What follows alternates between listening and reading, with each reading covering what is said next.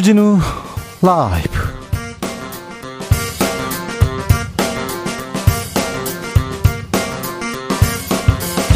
2022년 11월 8일 화요일입니다. 안녕하십니까. 주진우입니다. 오늘 국회에선 대통령실 대상으로 국정감사가 열렸습니다. 여, 야당에서는 이치태원 참사 정부 책임론 앞세우면서 이상민 장관, 윤익은 경찰청장 경질을 요구했고요. 국민의힘에서는 일선 경찰의 부실 대응을 문제 삼았습니다. 애도가 끝난 후 본격화된 책임 공방 최영두 신현영 의원에게 들어봅니다. 기준금리 인상으로 대출 부실 우려가 커지고 있습니다. 레고랜드 흥국생명 사태를 겪으면서 시장의 자금 순환이 사실상 막히는 거 아닌가 우려도 큰데요. 얼어붙은 채권 시장 상황 기자들의 수다에서 살펴봅니다. 이태원 참사로 온 국민이 정신적 트라우마를 호소하고 있습니다. 정치권에서는 책임 공방 한창이고요. 언론과 여론은 양방향으로 분열되어 있는데 지금 우리에게 필요한 건 무엇일까요? 함세웅 신부에게 들어봅니다. 나비처럼 날아 벌처럼 쏜다. 여기는 추진우 라이브입니다. 오늘도 자중자애 겸손하고 진정성 있게 여러분과 함께 하겠습니다. 이태원 참사 열 하루가 지났습니다. 아, 하루하루 지나도 뭐 나아지지 않아요. 그런 분들 많습니다. 안타까운 마음에 기도하신 분들도 많는데요. 요즘 어떤 기도하고 계신지요? 희생자를 위한 애도 본인을 위한 가족을 위한 기도 그리고 세상을 위한 기도 하시는 분도 있죠. 어떤 기도도 좋으니 보내주십시오. 잠시 후에 함세웅 신부와 함께 여러분의 기도 나눠보는 시간 마련해 보겠습니다. 그래서 신부님께 아, 이런 기도도 해주세요. 저는 이게 너무 어렵고 무거워요. 이런 문제도 이렇게 상의하시면 좋겠습니다. 샵 9730 짧은 문자 50원, 긴 문자는 100원이고요. 콩으로 보내시면 무료입니다. 그럼 주진우 라이브 시작하겠습니다.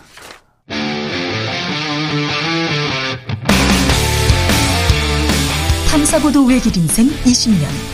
주 기자가 제일 싫어하는 것은? 세상에서 비리와 부리가 사라지는 그날까지. 오늘도 흔들림 없이 주진우 라이브와 함께.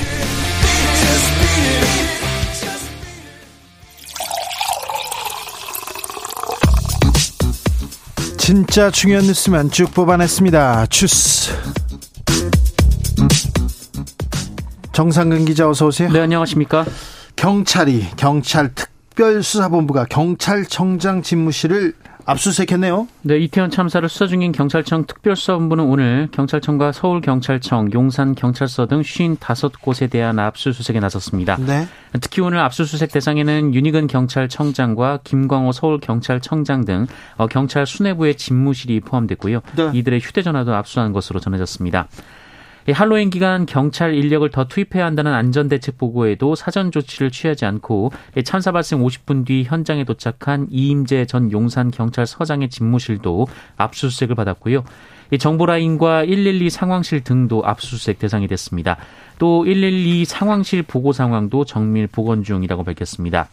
아울러 용산구청, 서울, 서울시 소방재난본부 등 소방 관련 사무실, 이태원역 지하철 무정차 통과 관련해서 서울교통공사 본사와 이태원역도 압수수색이 됐습니다. 그런데요, 어제 경찰청장이 이 특수본으로부터 수사 보고를 받고 있다고 했는데, 어, 내방 수사를 하는 거를 보고를 받았을까요? 이 수사는 또 믿을 수 있을까요? 여러 의문이 듭니다. 아, 잘 보세요. 경찰청장 그리고 용산 용산 뭐 구청 용산 경찰서 여기까지 나오는데 서울시 행안부는 빠졌습니다. 윗선 수사는 안 할 듯해 보이는데요. 어, 어떻게 되는 거죠?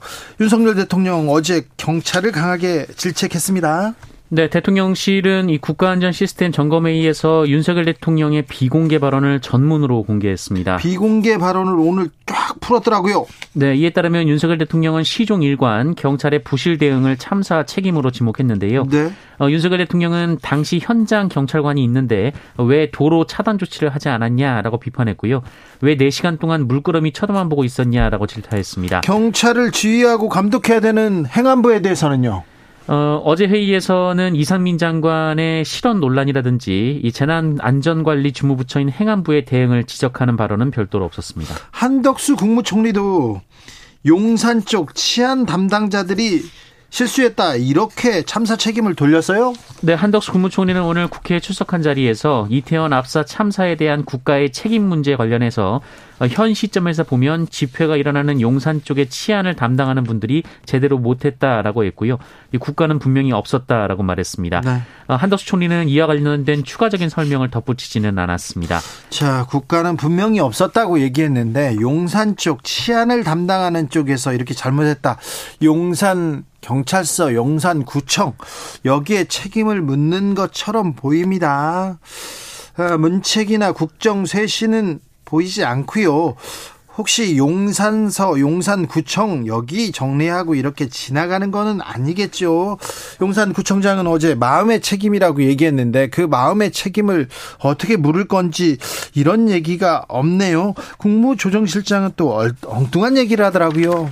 네, 박문규 국무조정실장은 오늘 국회 정무위 전체위에 출석해서 입태원 압사 참사 당일 현장에 혼잡 경비를 담당하는 경찰 배치가 부족했다라는 지적을 받고 어, 이를 서울 강남역 출퇴 근 인파와 비교해 언급했다가 의원들로부터 질타를 받았습니다.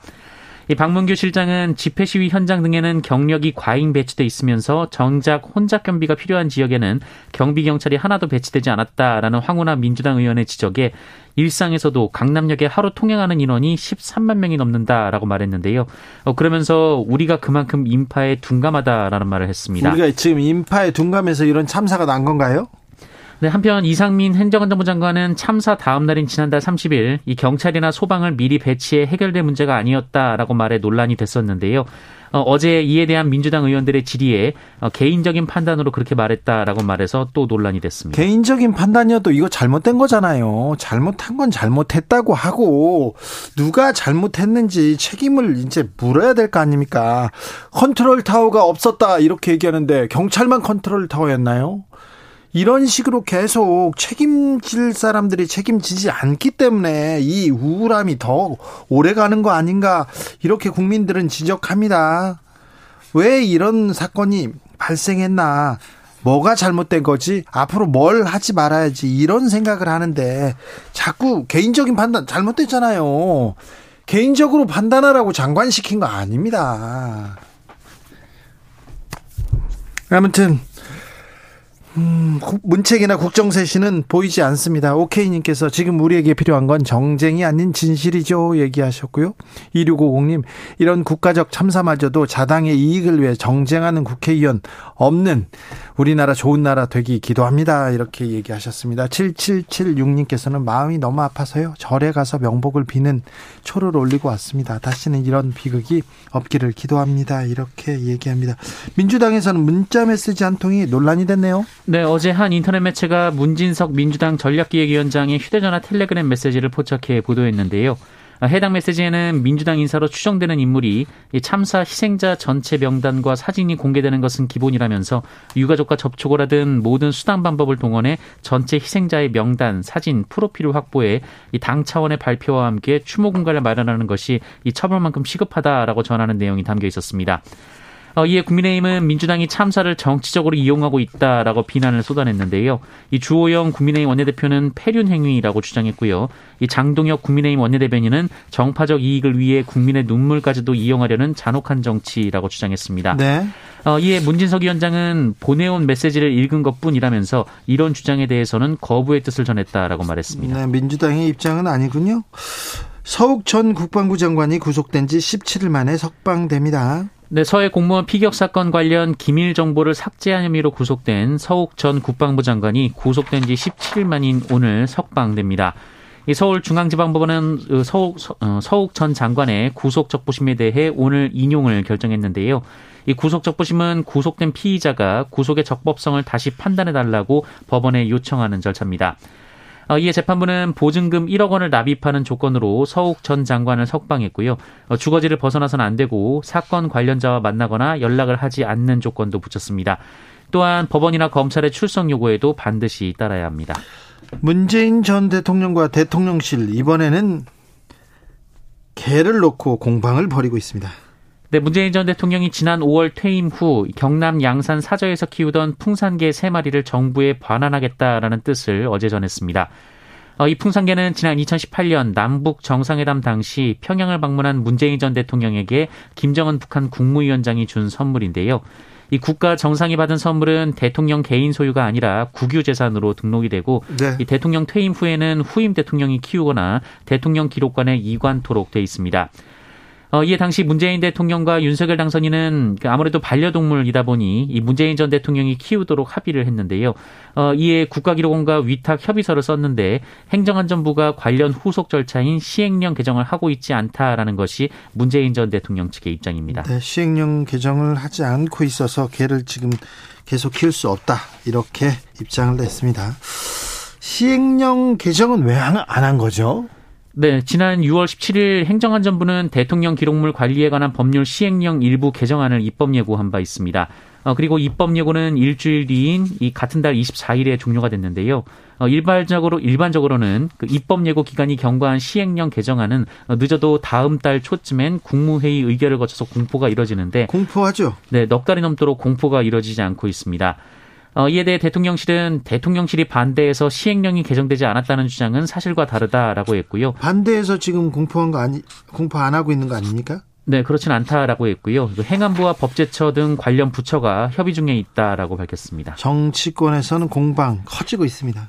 네, 권성동 국민의힘 의원은 자신의 SNS에 법령이 미비했다면 애초에 강아지를 데려가지 말았어야 하고 어, 데려갔으면 좀스럽게 세금 지원을 요구하지 말았어야 한다라고 주장했습니다. 예, 홍준표 대구시장은 전직 대통령은 키우던 개도 나라가 관리해주나라면서 어, 개 3 마리도 건사 못하면서 어떻게 대한민국을 5년이나 통치했나라고 주장했습니다. 그런 얘기는 아닌데 또 홍준표 대구시장 뛰쳐나왔습니다. 네, 반면 야권은 악의적인 여론몰이라고 비판하고 있는데요. 이 문재인 정부에서 청와대 국정상황실장을 지낸 윤건영 민주당 의원은 어, 윤석열 정부가 일을 하지 않아 생긴 법의 구멍을 인한 문제를 마치 돈 때문인 듯 모욕적으로 뒤집어 씌운다라고 비판했고요. 이 탁현민 전 의전 비서관은 풍산개들은 문재인 전 대통령 소유가 아니고 이 국가로부터 위탁받아서 관리하고 있던 것이라고 반박했습니다. 네. 주택 청약 금리 6년 만에 인상됐습니다. 네, 주택 청약 저축 금리가 6년여 만에 2%대로 인상이 됩니다. 현재 얼마인데요? 어, 현재 1.8%인데요. 네. 0.3% 포인트 인상을 해서 2.1%가 됩니다. 아니 근데 지금 금리가 얼마인데 지금 아이고 6년 만에 1.8에서 찔끔 2.1로 올립니까? 네, 다만 이 주택 청약저축 금리 조정이 조심스러운 것은 이 청약저축 금리를 올리면 이 무주택 서민들에게 지원되는 버팀목 대출 그리고 디딤돌 대출의 금리 인상이 수반된다라는 점인데요. 어, 일단 정부는 이 두 금리는 올해 연말까지는 동결하고 내년 초에 금리 상황을 지켜보기로 했습니다. 네, 아무튼 뭐 아무튼 내는 이자는 우리가 맡겨놓은 돈의 이자는 별로 안 오르고요. 네, 빌린 돈의 이자는 마구마구 오르고 있습니다. 이게 현실인데, 아, 정부, 정치권에서 조금 이런 부분 좀 신경 써 주셨으면 합니다. 음, 내일 모레부터 서울의 개인 택시 부재 제도 이렇게 해제됩니다. 네, 내일 모레, 그러니까 이달 10일부터 연말까지 이 서울의 개인 택시 강제 휴무제가 해제가 됩니다. 서울시는 오늘 연말연시 심야 승차난 종합대책을 발표했는데요. 시는 사회적 거리두기 해제 후 맞는 첫 연말에 심야 승차난이 심화될 것으로 보고 어, 심야 택시와 대중교통 수송력 공급을 늘리기 위해 이같이 결정했다고 밝혔습니다. 어, 택시 부재 해제는 45년 만인데요. 이 개인 택시의 영업 자율권을 확대해서 심야 시간대 추가적인 택시 운행을 유도하겠다라는 취지입니다. 어, 이를 통해 야간에 5천 대의 택시 공급이 늘어날 것으로 시는 기대하고 있는데요. 어, 다만 이 부재 해제는 연말까지 한시적으로 시행한 후 결과를 보고 지속 여부를 재검토하기로 했습니다. 네. 어, 한편 서울시는 이 심야 시간 버스 수송력을 8천 명 늘리기 위해서 올빼미 버스를 12월 1일부터 3개 노선을 연장해 총 37대 증차하기로 했습니다. 하, 택시난 조금 덜 덜 수 있었으면 합니다. 네. 택시 잡기가 너무 힘들어요. 그리고 또 나이 드신 어르신들은 이렇게 앱으로 택시를 잡아야 되거든요. 최근에는. 근데 앱이 없어서 택시 못 잡고 계속 서 있는 분 계시더라고요. 제가 옆에서 도와주고 싶었는데 저도 앱이 없어 가지고요. 저도 못 불러 가지고 네. 둘이서 네 15분 동안 서 있다가 그냥 헤어진 적이 있거든요. 그 택시 잡기 어려운데 아무튼 개인 택시가 많이 이렇게 한시적으로 부재 제도가 사, 사라집니다. 네. 심야 택시난, 연말 택시난 이거 좀 완화되길 빌어보겠습니다. 아, 갑자기 폐업을 통보했던 푸르밀 일단 회사는 운영하기로 했어요. 네, 어, 유제품 기업 푸르밀은 지난달 17일 갑자기 전 직원들에게 이달 30일자로 사업을 종료한다고 일방 통보한 바 있습니다. 하루아침에 이 직원들이 길거리에 나앉을 위기였는데요. 네. 일단 푸르밀 노사는 회사를 계속 운영하기로 했습니다. 예. 이 회사 직원들뿐 아니라 이 회사에 40여 년간 원유를 공급해온 농가들도 생계가 막막해졌다며 이 상경 집회를 진행하는 등 반발을 해왔었는데요. 네. 이 노사 양 측은 일단 회사는 운영하되 인원은 30% 감축하기로 했고요. 어, 회사는 매각할 수도 있고 자체 운영할 수도 있다라고 밝혔습니다. 한숨을 돌리기는 했으나 프르밀 직원들 그리고 관계 회사 그리고 낙농가들 조금 아, 숨통이 좀 튀었으면 좋겠네요. 계속 운영 잘 됐으면 좋겠습니다. 아, 일단 푸르밀이 운영하면 푸르밀 우유를 좀 사 먹어야 되겠다 이런 생각을 합니다. 삼성전자 협력업체에서 20대 노동자가 사망했습니다. 네, 어, 삼성전자 협력업체인 광주광역시의 한 생활가전 부품 및 정밀 금융개발 업체에서 이 청년 노동자가 철제 롤에 깔려 숨지는 사고가 발생했습니다. 어젯밤 9시 14분쯤 발생했던 일인데요. 이 광주 광산구 평동 산단 내에 이 DK 주식회사에서 이 24살 A 씨가 직경 147cm, 이 폭 20cm 가량의 1.8톤짜리 철제 롤에 깔렸습니다. 아이고. 어, 정규직인 A 씨는 사고 당시 부품 원자재인 철제 롤을 이 무거운 물건을 들어 올리는 기계 장치로 작업대에 올리는 작업을 하던 중이었습니다. 어, 경찰은 원인을 알 수 없는 이유로 작업장 바닥에 있던 철제 롤이 움직이면서 그 위에 적재돼 있던 철제 롤이 A 씨를 덮친 것으로 추정하고 있습니다. 어, 2인 1조 근무는 하고 있었던 것으로 전해지고 있는데요. 예, 네. A 씨가 근무 조장이었습니다. 예, 타고 당시 외국인 노동자와 함께 일한 것으로 잠정 조사가 됐는데요. 어, 경찰은 정확한 사고 경위를 파악해서 과실 책임자가 가려지면 업무상 과실치사 등 혐의로 입건할 방침입니다. 한편 이 업체는 지난달 그 이재용 삼성전자 회장이 취임 직후 가장 먼저 찾은 곳으로 알려진 바 알려진 바 있어서 주목을 받은 바 있었습니다. 네. 삼성전자의 주력 아주 주요 협력 업체라고 할 수도 있죠. 주력 업체인데 거기서 이렇게 20대 노동자가 사망하는 사건이 벌어졌습니다. 코로나 상황 어떻습니까? 네, 오늘 코로나19 신규 확진자 수는 6만 2,273명이 나왔습니다. 어제 3.3배 급증했고요. 지난주와 비교하면 4천여 명 정도 많아지면서 화요일 집계로 보면 9주 만에 최고치를 기록했습니다. 네. 어, 위중증 환자는 360명으로 어제보다는 5명 줄었고요. 사망자는 30명이 나왔습니다. 한편 오미크론 변이에도 대응할 수 있는 코로나19 2가 백신 추가 접종이 어, 기존 60세 이상에서 18세 이상으로 어제부터 확대가 됐는데요. 네. 1만여 어, 명의 18세에서 59세 성인이 추가 접종에 참여를 했습니다. 어, 이에 따라 2가 추가 백신의 접종률은 18세 이상 성인 인구 대비 2.9%가 됐습니다. 어, 18세 이상이면 이제 추가 백신 접종 가능하다는 거죠? 네, 가능합니다. 네. 주스 정상근 기자와 함께했습니다. 감사합니다. 고맙습니다.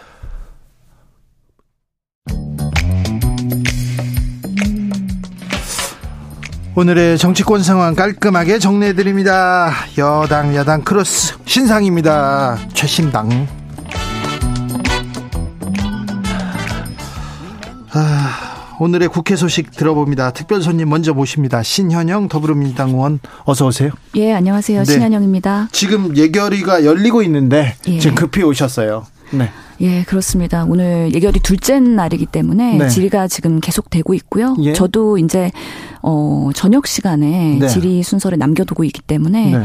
열심히 파헤치면서 새로운 사실들이 있으면 네. 또 그 현재 정부의 대처에 대한 문제점을 드러내야 하지 않을까라는 준비를 하고 있는 급박 급박한 상황입니다. 네. 예결위가 어제는 파행됐습니까? 파행되고 다시 시작이 되면서 새벽 2시쯤에 끝났죠. 그래요? 왜, 왜 그렇게 됐어요? 그렇죠. 그, 한동훈 장관이 조수진 의원과 네. 사실은 뭐 질의를 하는 과정에서 김어준 그리고 황운하 네. 같은 사람들은 직업적 음모론자라는 네, 직업적 음모론자. 말을 했죠. 저희 깜짝 놀랐습니다. 왜냐하면 국무위원이 국회의원을 공격하는 게 네.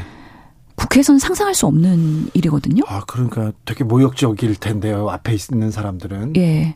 사실은 그 황운하 의원이 다스베이다에 출연해가지고 그런 여러 가지 현장에서의 경찰이 유튜브 왜. 방송입니다. 예. 사실 그 전에 제가 출연했었거든요. 예. 다스베이다. 네. 그래서 똑같은 참사에 대해서 얘기하던 시점이었는데, 네. 아, 그래서 저도 잘못하면은 직업적 음모론자가 되는 거 아니야? 이러다가 국무위원한테 어, 공격당하는 거 아니야? 국회를 그리고 국민을 대표하는 국회의원으로서의 이런 상당한 예. 수모를 당하면서 어, 어제는 충격적인 예결위 현장이었다. 어제는 파행됐는데 그래도 오늘 그래도 일은 해야 될 거 아닙니까? 예, 그렇습니다. 뭘 물으시겠습니까, 신현영 의원은? 어, 지금 모든 사건의 책임 소재가 현장의 경찰. 예. 네, 모든 그런 일선 어. 경찰 특별히 용산으로 이렇게 한정하는 것 같아요. 예, 관심이 쏘이고 있어서 사실 오늘 저희 더불어민주당에서 이재명 대표님 모시고 그 이태원 참사 TF 멤버들이 이태원 파출소를 방문해서 파출소에서 근무하는 경찰 분들을 격려를 하고 왔습니다. 예. 위로와 격려 그리고 그분들도 이미 심리적 트라우마를 입은 상태여서 치료를 받고 계시는 상황이더라고요. 네. 그런 부분에 있어서의 격려, 그 다음에 유시물 센터 가서 여전히 남아 있는 377개 신발들. 네. 이런 것들을 참담한 심정으로 보고 이태원 1번 출구에 갔는데 유족들이 나와 계시더라고요. 예. 그런 분들의 이야기를 경청하고 예. 또 위로하고 오는 그런 오늘의 일정이 있었습니다. 최영두 국민의힘 의원 오셨습니다. 네. 의원님, 이제 네. 책임 있는 사람, 뭐, 뭐가 잘못됐는지, 뭐 어디까지 뭘 책임을 물어야 될지 이런 얘기를 해야 될 때가 된 거는 맞지요? 예, 이건 뭐 정부 여당으로서는 무한 책임을 질 수밖에 없는 것입니다. 그리고 사과 이상의 책임을 져야죠. 이 책임은 국가를 책임지고 있다는 것, 국가 안보를 책임지고 있다는 것, 또 시민의 안전을 책임지고 있다는 것은 굉장히 막중한 거 아니겠습니까? 예.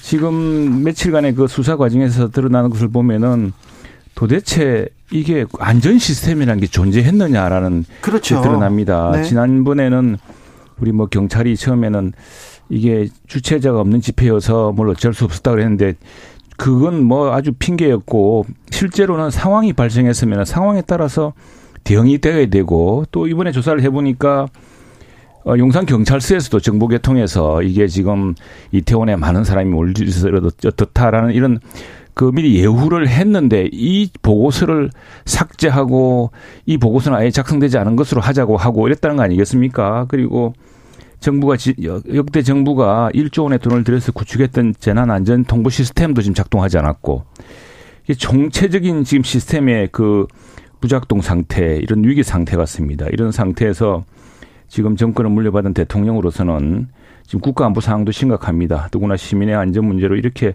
참혹한 지금 상황이 있지 않습니까? 그런 데 대해서는 이건 뭐 야당이 뭐라 그러든 정부 여당으로서 네. 책임지고 이 문제에 대해서 어 대책과 문제와 또 사과 이상의 책임을 질 것입니다. 네. 사과 이상의 책임을 지겠다 이렇게 얘기하는데 대통령도 그렇고요. 총리도 그렇고 계속해서 참사를 고의로 방치한 거 아니냐 이러면서 4시간 동안 거기서 뭐 했냐 이러면서 경찰한테 이렇게 책임을 지우고 있는 것 같아요. 컨트롤 타워가 경찰뿐인가요? 경찰이 아니라 경찰 그 일선 경찰관이 아니고요. 경찰의 지휘 라인, 이게 지휘 경찰이 예, 경찰의 지휘 라인이 완전히 좀 작동하지 않았지 않았습니까? 예, 예. 경찰서장은 아니 뛰어가면 있죠. 될 일을 가지고 거기서 차 안에서 관용차 안에서 한 시간 가량 머뭇거렸다는 것도 이상하고 뒷짐지고 간 것도 뒷짐지고 그렇죠. 가고 그다음에 서울청 경찰청 올라가면서 예. 어느 순간에 기동대 파견이 필요하다. 필요하다면 경찰 헬기라도 띄웠어야 됐습니다. 그렇죠. 그래서 용산에서 이 사태가 심각하니까 지금 다중 이 모임이 상당히 위태롭습니다. 네. 어, 더 이상 아주 일정 좀 분산된다든가 기가해야 된다든가라는 이런 방송을 할 수도 있었고 지금 우리 대형 집회 현장에 가 보면은 아주 그 초강력 스피커가 있지 않습니까? 예. 그날 상황에 들어보면은 이 사람이 너무 많이 몰려가지고 전화도 제대로 안 터졌다 예, 예. 그러거든요. 예. 그렇다면은 사람들이 뭐 시끄럽고 하니까 이후 상황을 알 수가 없었습니다. 그런 예 그런 음. 상황을 긴급하게 하는 것은 그것은 그 경력이라 해서 경찰의 인력을 배치하고 그 원칙이 있는데 거기서 매뉴얼대로 움직여 가야죠. 매뉴얼이 없었어요. 그래서 작동되지 않았어요. 그동안 이제 우리가 매뉴얼 탓을 했는데 예. 상황이 이제 대통령의 답답함도 그런 것 같았어요. 이게 지금 쭉 상황을 복귀를 해보고 또 이 상황을 이렇게 보고를 저 조사 결과를 보니까 어떻게 이럴 수 있느냐라는 이제 이런 심정이었겠죠. 그리고 어쨌거나 이것을 최종 책임을 지는 분이잖아요. 대통령은 그런 심정을 답답한 심정을 했던 것 같고 이게 일선 경찰 거기서 이태원의 그 경찰관들이 어 저 심호흡도 하고 얼마나 애를 썼습니까? 그분도 탓하는 게 아니죠. 네. 네. 그렇기 때문에 저희 국민들은 대통령께 이렇게 묻고 싶은 거죠. 그럼 대통령께서는 4시간 동안 무엇을 하셨습니까? 최고의 권한과 통설, 그리고 권력자이시기 때문에 모든 사안에 무한 책임을 지셔야 하는 대통령은 어떻게 하실 겁니까? 어떻게 진정성 있는 사과를 하실 겁니까? 이런 질의를 하고 싶습니다. 그렇기 때문에 이게 모든 사안의 focusing이 경찰에 지우는 게 아니라 그 이상의 그 상황에서 예방하지 못하고 그 현장을 제대로 수습하지 못한 경찰청 라인 이상의 장관과 총리와 대통령에 대한 진정 어린 사과와 반성이 아직 보이지 않았다라고 국민들은 생각하기 때문에 네. 이 부분에 더 방점을 두고 대안 마련을 하셔야 된다라고 네. 생각합니다. 왜 이런 일이 발생했을까? 왜 이렇게 구조하지 못했을까 얘기를 하는데 국가의 컨트롤 타워가 대통령이 있고요. 네, 예. 책임 총리가 있고요. 네. 아, 이 안전 관련해서는 행안부 장관이 있고요. 그다음에 경찰청장이 있고 그다음에 용산 서장도 있고 구청장도 있고 서울시장도 위에 있습니다. 그런데 이제 주무부처 이상민 장관한테는 아, 이제 책임이 책임을 음, 묻지 않는 것처럼 사의 표명한 바도 없고 현재 위치에서 최선을 다할 것이다 이렇게 얘기하는데 이건 어떻게 봐야 음, 됩니까? 음, 오늘 안 그래도 지금 운영위원회가 열리고 있습니다. 운영위원회 대통령 비서실장이 이 문제에 대해서 네. 야당 의원들이 이제 아주 날카로운 질문들을 많이 받았습니다. 네. 자 지금은 이 사태를 파악하고 저 다음에 이 문제의 부실의 문제가 무엇이었는지 등등 하고 수습하고 지금 아직도 신원이 신원을 이제 거의 다 파악했습니다. 네. 그리고 또 유해도 송환을 하고 이제 외국인의 경우에는 이런 것들이 있는데 제가 아까 말씀드렸다시피 이 정부는 그리고 집권을 한 사람 측, 측은 이제 무한 책임을 지게 됩니다. 그건 뭐 피할 수가 없습니다. 그건 정부 여당의 책임은 정말 무한이고 이거 사과의 방식이라든가 사과의 뭐 수위 정도가를 가지고 지금 걱정하거나 그걸 가지고 비판할 대상도 아니라 생각합니다. 저는 오히려 어, 오늘 그 비서실장이 이렇게 하겠습니다. 자, 앞으로 1, 2개월 동안 지금 해야 될 일이 굉장히 많은데 자, 총리하고 총괄 장관하고 만약 공석이 되면은 그 공석 같은 거는 그럼 어떻게 할 것이냐 이런 문제를 했는데 아마 실무적으로 어 있을 수 있는 이야기를 생각합니다. 문제는 자 역대 참사가 있으면요 총리 장관 다 물러났습니다. 그리고 또 또 참사가 반복됩니다. 지금 총리나 책임 뭐 장관의 이 책임 인책 이런 문제는 어떻게 보자면 그건 뭐 시간의 문제고 정말 그 무한 책임을 져야 되는 정부의 당으로서는 그 아주 막중한 무거운 그걸 느끼고 심정을 느끼고 있습니다. 그래서 어 저는 이 국민들이 큰 충격과 혼란에 빠져 있고 어떻게 해서 BTS의 나라 또 세계 최강의 이런 문화 강국에서 이런 어이없는 참사가 일어났는지에 대한 이런 어떤 국민들이 느끼는 이런 자존심의 큰 상처라든가 또 이런 분노 이런 것들을 어떻게 해결할 것인가 이런 것들을 함께 책임져야 되고요. 이건 피할 수도 없고 반드시 정부 여당이 해결하고 야당과 함께 협조해서 풀어야 될 문제입니다. 네, 그렇기 때문에 장관님 그리고 총리님 모두 초반에 사퇴를 표명하시면 오히려 대통령한테 부담이 안 될 거라고 봅니다. 지금의 국회 시간에서 보면 이런 국무위원들의 답변이 오히려 버티기를 하는 거기 때문에 아니 국민들이 봤을 때 책임져야 될 사람이 책임을 안 지려고 하는 거 아니야? 이런 모습으로 보이는 거고요. 오히려 경찰의 문제를 계속해서 얘기하면서 꼬리 짜기를 하는 거 아니야? 이런 오해를 받고 있는 겁니다. 그렇지 않다면 진정성 있게 본인들이 자리를 집착하지 않는 모습을 보여야 되는데 오늘 운영이 그리고 어제 오늘 예결이 그리고 여러 상임위들을 통해서 지금 행안위까지 포함됐을 때는 별로 그런 책임지는 모습이 전혀 안 보인다. 라는 생각입니다. 애도가 애도 기간이 끝났습니다. 이제 하나씩 둘씩 이 문제를 해결해 나가야 될 텐데 그렇습니다. 국민들도 네. 그래 뭔가 풀리고 누가 책임지고 어떻게 좀 이 문제가 마무리된다는 거를 봐야 조금씩 이제 일상으로 돌아갈 텐데 이런 부분이 안 되고 있습니다, 의원님. 예, 총리나 장관이나 오늘 뭐 대통령 비서실장도 말씀하셨지만 그 자리에 연연하고 이 책임을 면하고 싶어서 이렇게 그럴 분들이 아닙니다. 기본적으로. 그럴 분들이 예, 아니긴 합니까? 그렇습니다. 그렇습니다. 그리고 다음에 이 정부를 맡고 있다는 무한 책임, 이, 이 책임에 대해서는 그, 그 무게에 대해서는 누구보다도 더 크게 느끼고 있을 거라 생각합니다. 그런데 네. 제가 이제 저희가 지적하고 싶은 것은 좋다 이제 역대 사고가 나면 그랬습니다. 사고가 나면 총리가 물러나거나 네. 장관이 책임지고 물러납니다. 그리고 이제 그 야당의 공세가 거세집니다. 그리고 나서 다시 몇 년 지나면 똑같은 사고 또 일어납니다. 자, 네. 보실까요? 자, 세월호 사고, 그, 그 우리가 정말 가슴 아파하고 눈물 흘렸던 그 세월호 사고 난 지 그 2014년이었습니다. 100, 304명이 희생되었죠. 그 후 정부가 해마다 700억, 800억 예산을 쓰고 해양사고 예방에 힘썼습니다. 사고 원인을 위한 규명에 수사, 감사, 조사가 무려 9번이 있었습니다. 그런데 해상 조난 사고가 지금 줄었습니까? 2014년에는 조난 선박이 1,418척, 조난인은 1만 1,180명, 여기에 세월호도 포함되어 있습니다. 근데 작년에는 무려 3,882척, 4,000척이 가갖고 2만여 명으로 늘어났습니다. 왜 이렇게 반복됩니까? 문재인 대통령 시절에는 이런 참사가 없었습니까? 있었습니다. 왜 이렇게 됩니까? 그 저는 자 정치적 책임은 무섭습니다. 집권한 사람의 책임은 아주 무겁기 때문에 그 책임은 피할 수도 없고 피하려고 해서도 안 될 거라 생각합니다. 그런데 지금 우리의 이 담론의 수준은 그냥 그 사고가 왜 대풀이 되고 왜 이 사고를 근본적으로 막을 수가 없느냐, 왜 이 사고를 어떻게 그럼 막을 것이냐에 대한 논의는 없이 무조건 물러나라, 물러나라, 물러나라, 물러납니다. 어차피 다 물러날 사람들은. 그래서 저는 그리고 결국에는 참 의구심까지 드는 것은 자, 이 모든 것을 이제 정쟁의 소재로 사용하는구나. 이제 이런 의구심밖에 들지 않습니다. 근데 제가 예를 들게요. 제가 이제 2000, 지난번에 제가 뭐 말을 잘못했는데 2001년이니까 지금부터 20년 전이네요. 그죠? 네. 20년 전에 제가 미국 보스턴에 있었습니다. 네. 그때 공부를 하고 있었고 그때 9.11이 터졌습니다. 예. 그때 본 사, 상황이 9.11이라는 사고하고 지금 사고가 아마 국민들에게 준 충격이나 그 슬픔은 아마 비쌀 거라 생각을 합니다. 근데 그 당시에 미국 대통령 부시 대통령이 뭘 하고 있었냐면은 플로리다에서 초등학교 가서 학생들의 책을 읽어주는 네, 장면이 네. 나왔습니다. 예. 아무런 대응을 못하는 장면, 우왕좌왕하는 장면 이런 장면들이 방송이 되었습니다. 그래서 국민들이 굉장히 분노하고 이런 정부에 대해서 했는데 정말 조사를 해보니까 알카에다가 미국을 공격하겠다는 징후는 CIA, FBI, CIA 또 미국의 그 보안, 보안사에 해당하는 DIA 곳곳에서 포착됐는데 왜 막지 못했느냐. 심지어는 알카에다를 지지 지원 뒤에서 지원했다던 어 사우디 왕족이 9일 그날 어, 유, 저, 뉴욕을 빠져나갑니다. 이거 일부러 도피시킨 거 아니냐 이런 의문까지 있었거든요. 그래서 네. 의회가 철저히 조사를 합니다. 조사를 해서 나온 결과 왜 미국은 이런 그 공격에 실패했는가? 왜 정부가 이렇게 어, 어 통합적으로 다루지 않고 정보의 경중이 가려지지 않고 이렇게 되었는가? 네.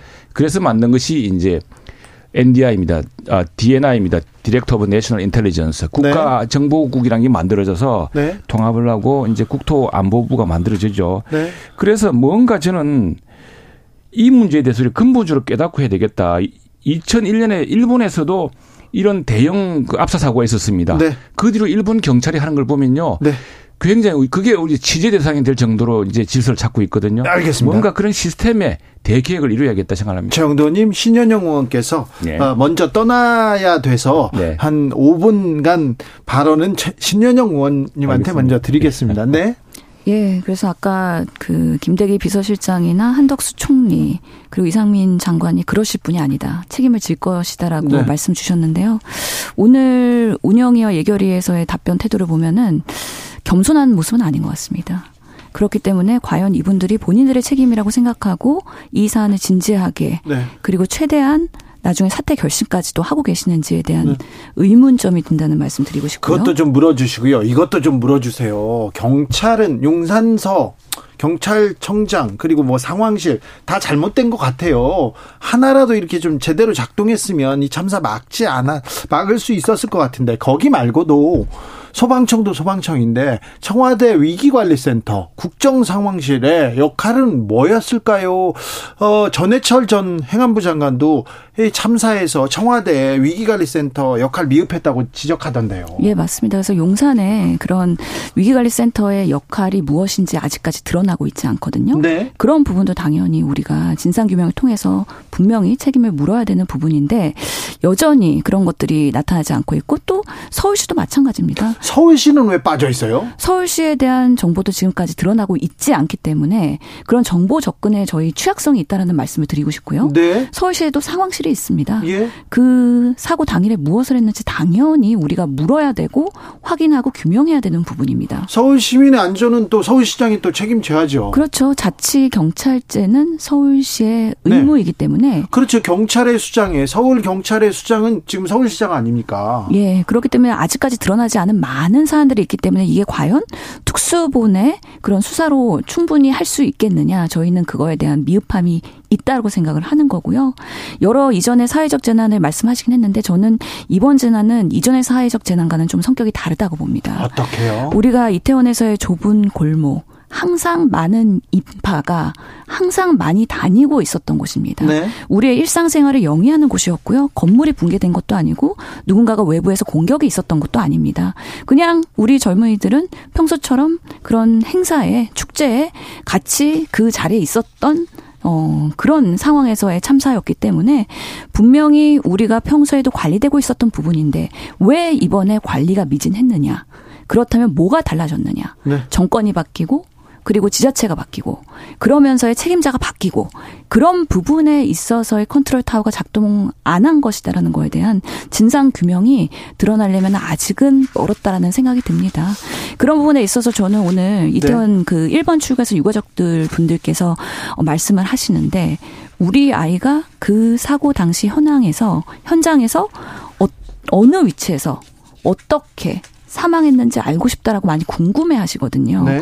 이런 현장 사고 당시에 CCTV나 그런 자료 보존들이 얼마나 지금 제대로 되고 있는지 그리고 그런 유가족들의 알 권리에 대해서 우리가 어 얼마나 기록해 놓고 현장 보존해 놨는지 그런 부분에 있어서의 분명히 지금 유가족들께서는 경황이 없고 너무 이 상황을 받아들이기 어려우시기 때문에 지금은 어떠한 말씀과 행동도 하고 계시지 않지만 네. 분명히 그분들께서도 요구하시는 방식이 있을 거고 그렇다면 우리 국회도 그리고 정부와 어 여러 가지 책임 있는 사람들이 유가족들에 대한 궁금증을 풀어드리는 데 있어서 최선을 다할 수밖에 없다라는 생각이 들고요. 네. 그런 면에서의 국정조사의 필요성도 네. 우리 당에서 얘기한 거라는 말씀드리겠습니다. 신현영 의원께 한두 가지만 여쭤보고 보내드릴게요.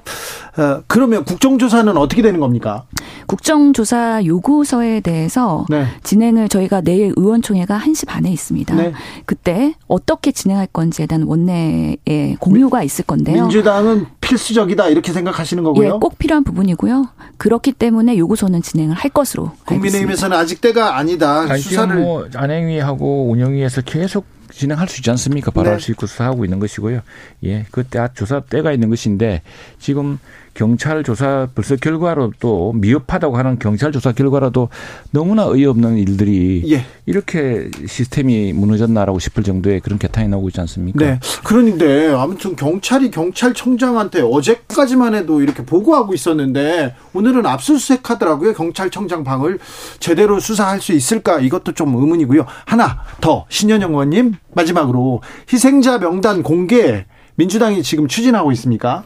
그렇지는 않고요. 사실 유가족들의 의중이 100% 존중되고 그들이 원할 때 그분들이 자발적으로 진행을 하시면서 필요한 부분들을 저희가 도와드리는 게 순리이지 않을까 싶어서요. 네. 유가족 받을 분들의 시간이 아마 돌아올 겁니다. 그때까지 저희가 부족한 부분 그리고 피해 지원이나 이런 심리 지원 그리고 여러 가지 보상에 대한 부분도 검토하면서 네. 저희가 소통을 지속적으로 할 예정입니다. 네.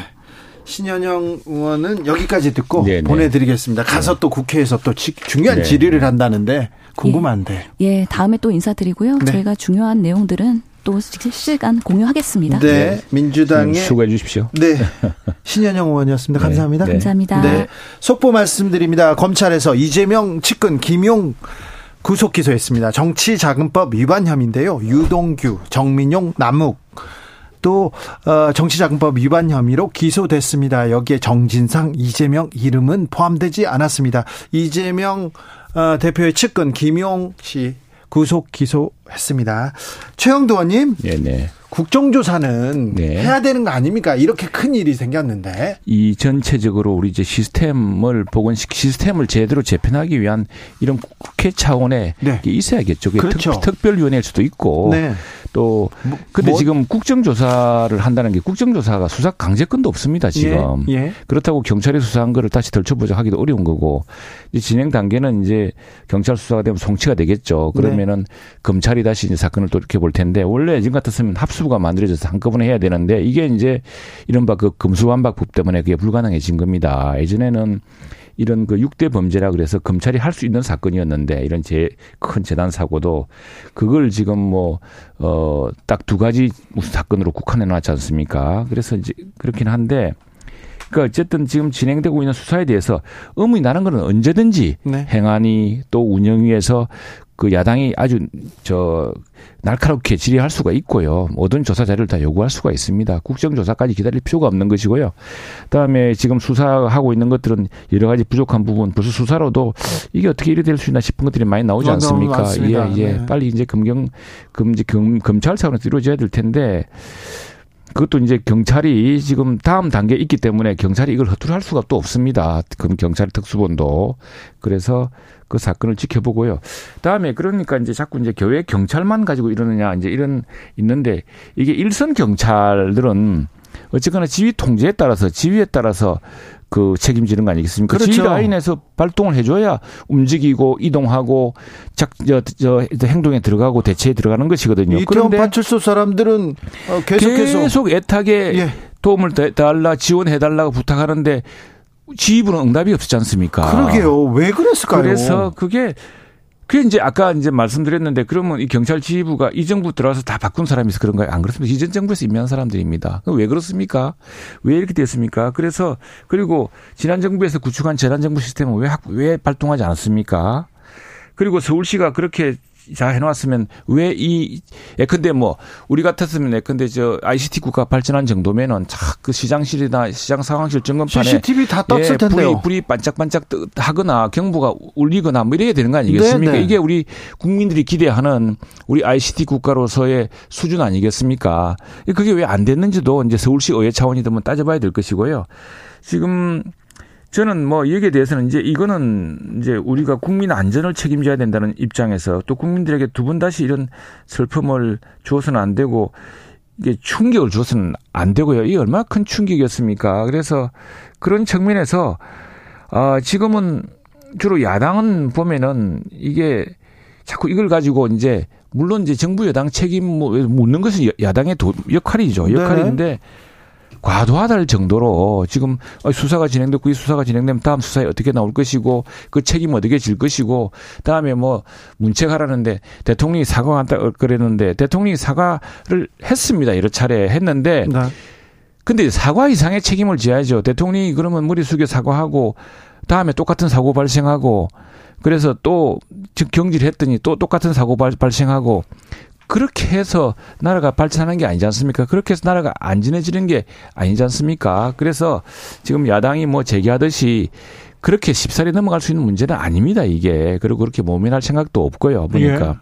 그래서 그런 분들은, 그런 부분들은 해주고, 다음에 또 하나, 근데 우리가 사고를 보면서 그 세월호 때는 선장이 제대로 역할하지 않고 먼저 도망가더니 예.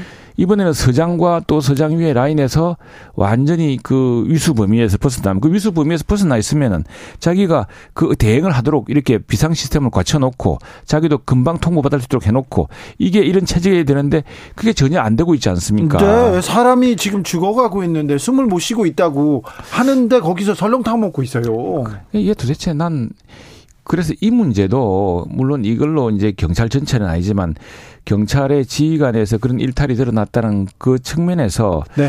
어, 한번 이 문제도 왜 이게 이, 이런 상황에서 이런 식으로 나타났는가 그 개인의 책임뿐 아니라 시스템의 문제는 없는가를 한번 살펴봐야 될것그 같아요. 그 시스템 문제를 묻고 있어요. 경찰뿐만 아니라 소방청, 그렇죠. 그다음에 구청, 시청, 그렇죠. 예, 그리고 대통령실 어떻게 지금 뭐가 잘못됐는지 그래서 국회가 나서야 되는 거 아닙니까? 그렇습니다. 6150님께서 행정부를 감시하는 것도 입법 역할 아닌가요? 그 지금 지금 국회의원들도 책임감을 가지고 국정조사 해야 되는 거 아닌가요? 지금 국정조사는 그건 이제 절차 그 절차의 문제인데 지금 국정조사보다 바로 네? 국정조사를 기다릴 필요도 없습니다. 바로 안행위하고 할 수 있습니다. 국정조사를 한다고 그 조사위원회 만들어 놓고 시간 끌고 하다가 한다고 뭐 새롭게 뭘 진행할 수 있는 게 있으면 그렇지 않습니다. 네. 지금 상임위에서요 야당이 날카롭게 지휘할 수 있고 모든 업무를 다 제기할 수가 있습니다. 예. 있고 어 다음에 수사는 수사대로도 박차를 가해야 되고 또 여론의 무서운 어 눈초리 저이저 감시와 질책이 이 문제의 진실에 대한 어떤 은폐라든가 어, 축소도 없을 것이고요. 그럴 이유도 없습니다. 이 정부가 왜 네. 그걸 축소하겠습니까? 이 엄청난 사태에 대해서. 그래서 대통령이 어제 그렇게 아마 상당히 그 기강된 질책을 했던 것 같고 자, 또 하나 이제 그런데 이제 문제는 이겁니다. 지금 아까도 제가 보도에 말씀드렸는데 아니 왜 이런저런 시스템이 제대로 작동하지 않았느냐. 예. 그래서 아마 국회 역할이 이제 나는 이렇게 돼야 될 것 같아요. 앞으로 그건 이제 아까 모두에 말씀드렸는데 9.11 때 보면은 미국에서도 알카에다 일당의 그런 공격 시도가 곳곳에 드러났고 그게 나중에 그 사건 뒤에는 수업 수없이 많은 또 제보가 추가로 나옵니다. 예. CIA도 어디서 했고 FBI도 어디선가 급습했다가 그걸 놓치고 저 군 저 미국 방부 정보기관인 DIA도 하고 여러 군데서 했는데 왜 그것이 위험 신호가 통합되어서 알카에다가 그 얼마나 당시에 미국도 허술했냐 그러면은 보스턴에서 무려 다섯 대의 비행기였답니다. 납치당했습니다. 네. 전부 전부 그것이 이제 West Coast로 이제 저 기름을 가득 싣고 네. 가는 비행기에서 전부 다섯 대가 납치됐습니다. 예, 예. 두 대는 어, 저, World Trade Center를 때려, 그, 정확히 타격했고, 네. 또한 대는 국방부를 타격했고, 다른 한 대는 백악관을 노렸고, 네. 그러다 펜실베니아 평원에 떨어졌죠. 이런 과정을 보면서 미국, 미국 의회는 철저하게 따집니다. 왜 CIA이고, CIA가 정보를 수집했으면 왜 백악관에 보고가 안 되고, 백악관이라든가, 그럼 누가 다음 행동을 결정할 것인가에 대한 아주 면밀한 검토 끝에 이제 그 아까 말씀드린 국가정보 조정관이랑 직제를 만들고 국가안보부를 만듭니다. 지금 우리도 저는 지금 얘가 소방청 그다음에 그 경찰 또 여러 가지 그 뭐 지방자치단체 청에서 이렇게 많은 사람이 많이 모여서 그리고 아마도 제가 볼 때는 SKT나 KT 같은 경우도 그 지역이 너무 혼잡해서 통신이 혼잡을 빚는 이런 상황이 포착됐을 거거든요. 그러면 이렇게 이렇게 그 경보를 울렸어야죠. 그런데요. 그런 것들을 한 봐야죠. 아, 윤석열 대통령이 어제 4시간 동안 물끄러미 쳐다만 보고 있었어. 현장에 나가 있었잖아. 그러면서 경찰을 질타합니다. 네. 35분간 질타했다고 합니다. 네, 네. 그리고 한덕수 총리 용산 치안 담당자들이 못했다 이렇게 얘기하고 지금 어, 국민의힘 쪽에서는 경찰 얘기합니다. 왜 구속하지 않느냐 이런 얘기를 하고 당장 체포하라 이런 얘기도 나오는데 책임을 경찰한테만 전가하는 거 아닌가 이런 또 이런 지적도 음, 있어요. 그렇게 되겠습니까? 그 경찰의 일선 경찰은 이제 경찰도 지휘 책임에 따라 다른 것이죠. 예. 우리가 이태원 헌신적으로 일했던 이태원 파출소의 그 어, 순경들, 경찰들의 네. 일선에 그건 뭐 항상 수고에 대고 그 노고에 대해서는 우리가 뭐 아무리 감사해도 지나치지 않을 정도죠. 예. 그다음에 시위 현장에서 그 뭐 시위대로부터 모욕과 일단 폭행을 당해가면서 묵묵히 견디는 경찰관도 있지 않습니까? 예. 그러면은 그 경찰관들은 직무 수행을 정상적으로 하고 있었습니다. 그 직무 수행할 준비가 되고 있습니다. 예. 기동대도 예. 대기하고 있었고. 예. 그러면 그걸 움직이는 그 주의 선상은 뭘 하고 있었느냐? 그건 물어야죠. 예, 그렇습니다. 대통령실이 사실은 아까 국가안보 위기 시스템 뭐 국가 상황실 국정 상황실 이야기했습니다만 대통령실이 먼저 알았다는 거 아닙니까 이것도. 그러게요. 그래서 대통령이 먼저 무슨 뭐 저 경찰청장이나 이 치안 책임자들이 움직이기 전에 대통령이 먼저 청와대에서 이 발동을 걸었다는 거 아닙니까? 뭐, 그러니까 행안부 장관한테 전화하고 경찰... 그러니 대통령이 키가 찰 노릇이죠. 이게 6개월밖에 안 된 대통령이지만 어쨌거나 나라의 전체를 책임져야 될 사람인데 아니 어떻게 이게 이렇게 될 수 있느냐 이렇게 시, 기가 막혔던 거죠. 그렇죠. 시스템이 제대로 작동되지 않았어요. 예 예. 네. 어, 위기 관리 경보도 제대로 안 됐고요. 그렇습니다. 어디서부터 뭐가 잘못됐는지 이건 좀 잘 따져서 따져야 됩니다. 네. 왜냐하면 이게 이제 실제 발생 상황이지 않습니까? 네. 근데 발생 상황인데 지금 뭐 처음에는 우리가 뭐 그 주체자 주체자가 저도 지난주 그런 말 했습니다만 주체자가 없는 집회는 경찰이 뭐 간섭하기 힘들다 뭐 이런 이야기를 처음부터 병, 경찰 이야기였어요 그것도 그런 줄 알았더니 그게 아니라 이미 당시에 경찰 네. 내부 보고서에도 정보 보고서에도 그렇죠. 위험하다고 했는데 그걸 용산선가 어디선가 그 없던 걸로 하자고 지우려고 그랬다는 줄. 아 이거 이거 이건 잘못했죠. 네. 최영도 국민의힘 의원이었습니다. 감사합니다. 네. 2부에서 함세웅 신부와 돌아옵니다.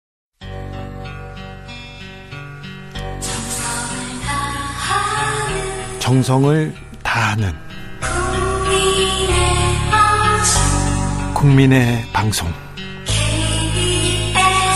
KBS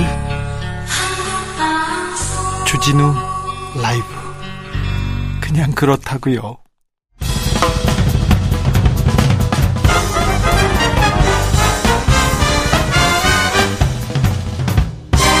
훅 인터뷰 모두를 위한 모두를 향한 모두의 궁금증 훅 인터뷰 이태원 10월 29일 12구 참사 발생 열하루째입니다. 156명의 청년들, 학생들, 거리에서 잃은 우리가 지금 가져야 할 의무는 무엇일까요?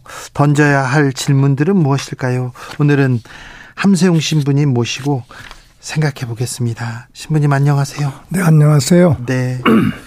이태원 참사 소식 듣고 어떤 생각 드셨어요? 네, 저는 이제 30일 그 아침에 일어나서 미사 봉헌할 때 네. 그때 그 소식을 들었어요. 하루 늦게 네. 깜짝 놀래서 또 미사 중에 이제 그날 주일이니까 그 기도하면서 또 미사 중에는 돌아가신 분들을 위해서 네. 기도 바치는 그 시간이 있습니다. 이제 그래서 묵상하면서 기도 올렸는데 이런 큰 그 참사를 우리가 만날 때마다 묵상하는 성경 말씀이 있어요. 루카복음 13장인데 네. 2000년 전에 예수님 시대 때에도 이런 참사가 있었어요. 예. 언제나 뭐 역사 안에 있게 마련인데 그때 이제 북쪽의 갈릴리아 분들이 좀 로마에 항거하시는 분들이에요. 네. 이분들이 많은 분들이 예루살렘 성전에 와서 재물을 바치러 성, 성전에 온 거예요. 예. 근데 이때도 하고 빌라도가 그 갈릴레아에서 온 분들을 모두 다 학살해 버렸어요. 네. 그 성전에 기도하러 왔다가 학살당했으니 얼마나 끔찍합니까 이제 예. 그분들은 어 유다의 독립을 위해서 싸우고 로마에 항거했던 그런 분들이기도 하죠. 그런 예를 드시고 예수님께서 그 다음에 또 얼마 전에 또 그 실로암 탑이 무너져서 18분이 죽은 사건이 있었어요. 네. 예수님 시대 때. 그 두 예를 들으시면서 그분들이 여러분보다 더 죄가 많아서 그런 줄 아느냐? 아니다. 여러분들도 진심으로 뉘우치지 아니하면 그보다 더 큰 변을 당할 수 있다. 이렇게 말씀하시면 해석하셨거든요. 네. 그 저는 그 말씀을 떠올리면서 우리 안에 그동안에 많은 그 비참한 일들이 있었는데 그때마다 이 성수 말씀을 떠올리면서 아, 개인적으로 정말 회개해야 되는구나. 뉘우쳐야 되는구나. 네. 내가 하느님과 이웃과 역사 앞에 어떤 삶을 살았었는가. 진정한 회개, 성찰, 반성. 이게 일차적인 책무라고 생각하면서 네. 저도 이 시대를 살면서 어 그렇게 숨져간 우리 젊은이들 또 그 중에 26명의 그 외국인 희생자들도 계셨는데 그런 분들 또 가족들 아픔 생각하면서 함께 예. 기도를 올리면서 저 자신 석주의 기도를 올리고 예. 또 우리 주변에 있는 분들 특별히 대통령을 비롯한 그 공동선을 실천해야 할 그분들의 네. 회개를 네. 어, 지향하면서 어, 기도를 올렸고 또 돌아가신 분들께서 주시는 어떤 역사적 교훈, 신앙적 교훈 이 부분을 좀 생각하면서 묵상하자 그러면서 이제 한 주일을 이렇게 지냈습니다. 네. 이제 어, 이태원에 가신 분들이 가신 분들이 그분들이 다른 사람보다 더 죄가 많아서 그런 변을 당한 거 아닙니다. 알고 있습니다. 어른으로서 회개하고 성찰하고 반성하고 있습니다. 뉘우치고 있습니다. 그런데 진짜 책임을 져야 될 만한 사람들 있지 않습니까? 그분들이 책임을 자꾸 회피하는 듯해서 네, 그게 그게 참 문제인데 저도 오늘 어제 뉴스를 보면서 어 가슴이 아팠고 한겨레의 성한영 기자도 그래서 표현했고 오늘 아침에 또 경량의 김민아 논설실장도 글을 잘 쓰셨어요. 추모, 추모, 추모, 추모, 추모, 추모. 이게 대통령이 할 일이냐. 대통령이 할 일이 따로 있다. 네. 그러면서 어 논설을 길게 쓰셨는데 저 그 글을 읽으면서 아주 정말 공감했고 그분이 또 던진 질문은 무엇 때문에 대통령이 되느냐. 네. 이런 근원적인 질문을 던진 거예요. 네. 저희들이 중세의 벨라도 그 성인이 수사되실 때 신학교에 들어오셔서 수도원에서 자기 방 앞에 큰 표를 붙였어요. 너 여기 왜 왔느냐. 네. 그래서 수도자들에게 신학생들에게 늘 그 신혼의식, 목적의식을 갖도록 일깨워준 그러한 표인데 똑같이 오늘 김민아 실장이 윤 어, 대통령께 대통령에게. 드린 그 질문은 당신 무엇 때문에 대통령이 되느냐. 네. 이 부분을 알아라. 생각해라. 네. 근원적으로 그런 질문을 던졌는데 그 질문이 에, 윤석열 대통령 그 심장에 가서 꽂혔으면 좋겠어요. 그래서 정말 심장을 찌는 마음으로 네. 회개하고 네. 뉘우치고 네. 또법 처음 배울 때 지녔던 그런 가치를 가지고 네. 국민 앞에 회개해야 돼요. 저는 아침 또 뉴스를 보면서 경찰들을 꾸짖었잖아요. 네. 경찰 꾸짖을 자격이 없습니다. 네. 본인이 네. 가슴을 찢고 회개를 해야죠. 어떻게 경찰을 꾸짖어요? 행안부 장관 해임시키고 또, 어, 그 모든 책임자들 해임시키면서 본인이 가슴을 찢어야 돼요. 어, 근데 그런 일 없이 꾸준 경찰만 가지고 질타하는 거예요. 어, 전 그게 더 가슴이 안타까웠어요. 대통령은 조문객에 머물 수 없다. 그렇죠. 그렇죠. 책임지기도 해야 되는 자리에 있기 때문에 그런데 그런데 지금 총리나 아, 장관이 옷을 벗고 잘못했다고 옷을 벗으면 그럼 뒤처리는 누가 합니까? 이렇게 지금 정부에선 얘기하고 있습니다. 아, 그거 할 분들 많이 계세요. 맞습니까? 그게 아주 물러나는 게 네? 가장 아름다운 뒤처리입니다. 그래요? 무슨 자격도 없는 사람들이 무슨 무슨 무슨 뒤처리를 해요. 앞처리도 못한 사람이 무슨 무슨 뒤처리를 해요. 네. 그건 언어의 유의예요. 네. 저는 알... 그 말을 듣고 더 분노가 침입니다. 알겠어요. 뭐 그렇죠. 지금 어, 제대로 대비도 못했고요. 처리도 못한 사람들인데 지금 뒤처리를 하겠다고 하는데 아, 네, 그렇군요. 자, 안타깝고 아픈 사건인데요. 그런 참사인데 왜 이런 일이 생긴 걸까요? 어떻게 보십니까? 저도 지난 주일에 미사 봉헌하고 이태원 현장을 가서 봤어요. 네. 앞에서 보고 또 차려놓은 그 자리에서 이제 향도 피우고 기도도 올리고 또 옆길 가서도 보고 그랬는데 뭐 모든 외국 신문이 그렇게 보도를 했습니다만 있을 수 없는 사건. 네. 또 있어서 물론 안 될 사건인데 아 이거는 상식적으로 도저히 납득이 안 된다는 거예요. 예. 그러면서 또 주변에 이제 우리 문인들 몇 분 전에 며칠 전에 만나 뵀더니 우리 그동안에 뭐 IT 강국이다 또 문화 강국이다. 또 젊은이들 문화적으로 영화, 예술로 또 젊은이들 노래로 전 세계를 움직이지 않았습니까? 네. 근데 그렇게 쌓아놓았던 문화적 그 치적을 하루아침에 다 무너뜨렸다는 거예요. 네. 이 기초가 없기 때문에 이런 부분 우리가 공적을 세우기는 쉬운데 그걸 무너뜨리는 너무 쉽다는 식으로 이 정부가 들어서서 그동안에 쌓아 올렸던 젊은이들 예수님들 이분들의 모든 노력을 전부 다 아주 무산시켜 버렸어요. 이 부분이 더 가슴이 아프다는 거죠. 후진국으로 바로 떨어졌다. 이 대목에 네. 대한 지적 이게 가슴이 아픕니다. 이제. 아 그리고 이 탐사가 있었을 때 정부에서 애도 기간을 딱 정해놓고 애도하되 추모는 하되 추궁하지 말라 이렇게 얘기했는데 이런 추모는 하되 왜 생겼는지 왜 이런 일이 있는지 물으면 안 됩니까? 아, 그 부분은 저는 뭐 그렇게 나쁘게 해석하진 않아요. 예. 일단 추도 기간이니까 예. 저는 추도 기간에 대한 해석을 제가 신학적으로 해석을 할때 네. 우리 사제들과 소자들은 1년에 한 번씩 피정 기간이 있거든요. 네. 어디 스톤에 가면은 한 주일 동안 말을 안 해요. 예. 일체 침묵이에요. 네. 막 그런 의미에서 이 침묵 기간이다. 근데 그 침묵은 진실을 은폐하기 위한 침묵이 아니라 네. 진실을 밝히기 위한 침묵. 예. 내적인 자기 성찰, 네. 반성. 그러니까 내가 무엇을 잘못했는지, 뭘 고쳐야 되는지, 네. 앞으로 뭘 해야 되는지 이걸 찾기 위한 방법으로서의 침묵이거든요. 근데 이 정부가 제시한 그러한 침묵은 은폐하기 위한 침묵, 감추기 위한 침묵이기 때문에 거짓 침묵이죠. 그래서 강요된 침묵이 나쁘다는 것이죠, 이제. 이렇게 저는 해석하면서 네. 한 주일을 이렇게 지내면서 나름대로 그러나 저 나름대로 진실을 밝히기 위해서 많은 분들 찾아뵙고 또 알고 또 기도하고 그리고 살고 있습니다, 이제. 네.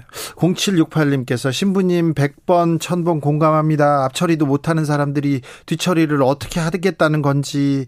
그런데요, 왜 국가, 공권력은 항상 항상 있어야 될 때는 없고요. 참사가 끝난 다음에 이렇게 출동하고 그때 나타나서 뭘 하겠다고 하는 건지 참. 뭐 그 애쓰는 공직자들도 많이 이제 계셨지만 예. 이런 큰 비참한 사건이 날 때마다 공직자 질타하게 되는데 특별히 저는 윤석열 대통령 어 경찰이나 또 아래 분들을 꾸짖기보다 예. 자기 자신을 먼저 꾸짖고 반성했으면 좋겠어요. 네. 그게 진실한 자세거든요. 그다음에 매일 춤을 갔다면 그 춤의 진정한 의미가 뭔지 네. 또 종교 행사에 참석하셨어요. 네. 그럼 종교 행사에 참석한 그 의미가 뭔지 그 핵심을 알아야 되는데 그냥 핵심이 없이 외형적으로만 나타나는 거예요. 그런 거를 예수님께서 성서에서 뭐 질타하시면서 핵심이 없는 형식은 바로 위선과 가식일 수 있다. 이걸 꾸짖은 거예요. 네. 이런 내용을 좀, 어, 그분이 원래 법조인이니까 예. 법조인으로서 좀 깊이 생각하고 성찰했으면 좋겠어요. 제가 어, 한 국민으로서 네. 또 종교인으로서 호소하는 네. 겁니다. 이제 핵심이 어, 안 보입니까? 안 보이죠.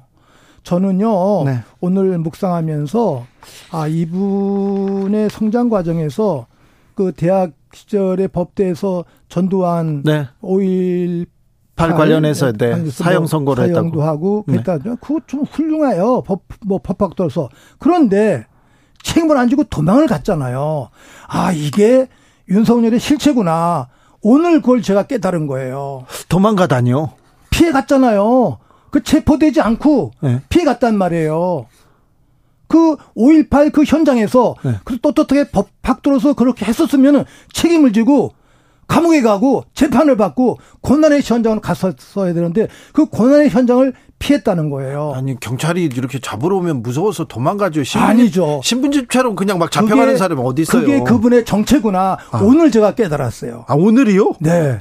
아, 그래요? 아, 생각해. 여태까지는 네. 그분을 칭송을, 칭찬했어요, 제가. 네, 그 부분에 대해서는 칭찬했죠. 네, 근데, 아, 이게, 이게 그분의 한계구나. 네. 그분의 한계구나. 지금도 그러면 핵심을 보지 않고 핵심을 응시하지 않고 거죠. 지금 피해가는 겁니까? 예, 예. 이게 바로 그분의 정체라는 거를 제가 오늘 묵상하면서 아 이게 그분의 한계구나. 지금 묵상하고 기도해서 지금 오늘 이렇게 예. 생각하시는 거라고요. 예. 자 행안부 장관 나 이 자리에서 나 도, 도리 다 하겠다 이렇게 얘기하고 또 어, 용산구청장은 마음의 책임을 지겠습니다 이렇게 얘기하는데 이거는 어떻게 보십니까? 뭐 저는 행안부 장관만 얘기하고 싶은데 네.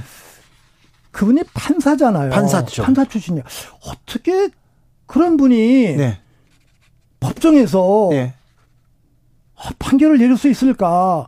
아, 그게 생각하면 가슴이 아파요. 어떤 측면에서요? 아니 그런 사고를 가진 분이 네. 어떻게 법을 근거로 해서 네. 다른 사람에게 유무죄를 판단하고 또 법조 법관으로서 일을 했을 수 있었는가? 네. 어, 자격 상실인 분이에요. 어떤 측면에서 자격이 없습니까? 아니 법에 대한 인식과 예. 공동체에 대한 인식, 예. 무엇보다 자기 책임감이 없는 거예요. 네네. 회피가 목적이에요. 예.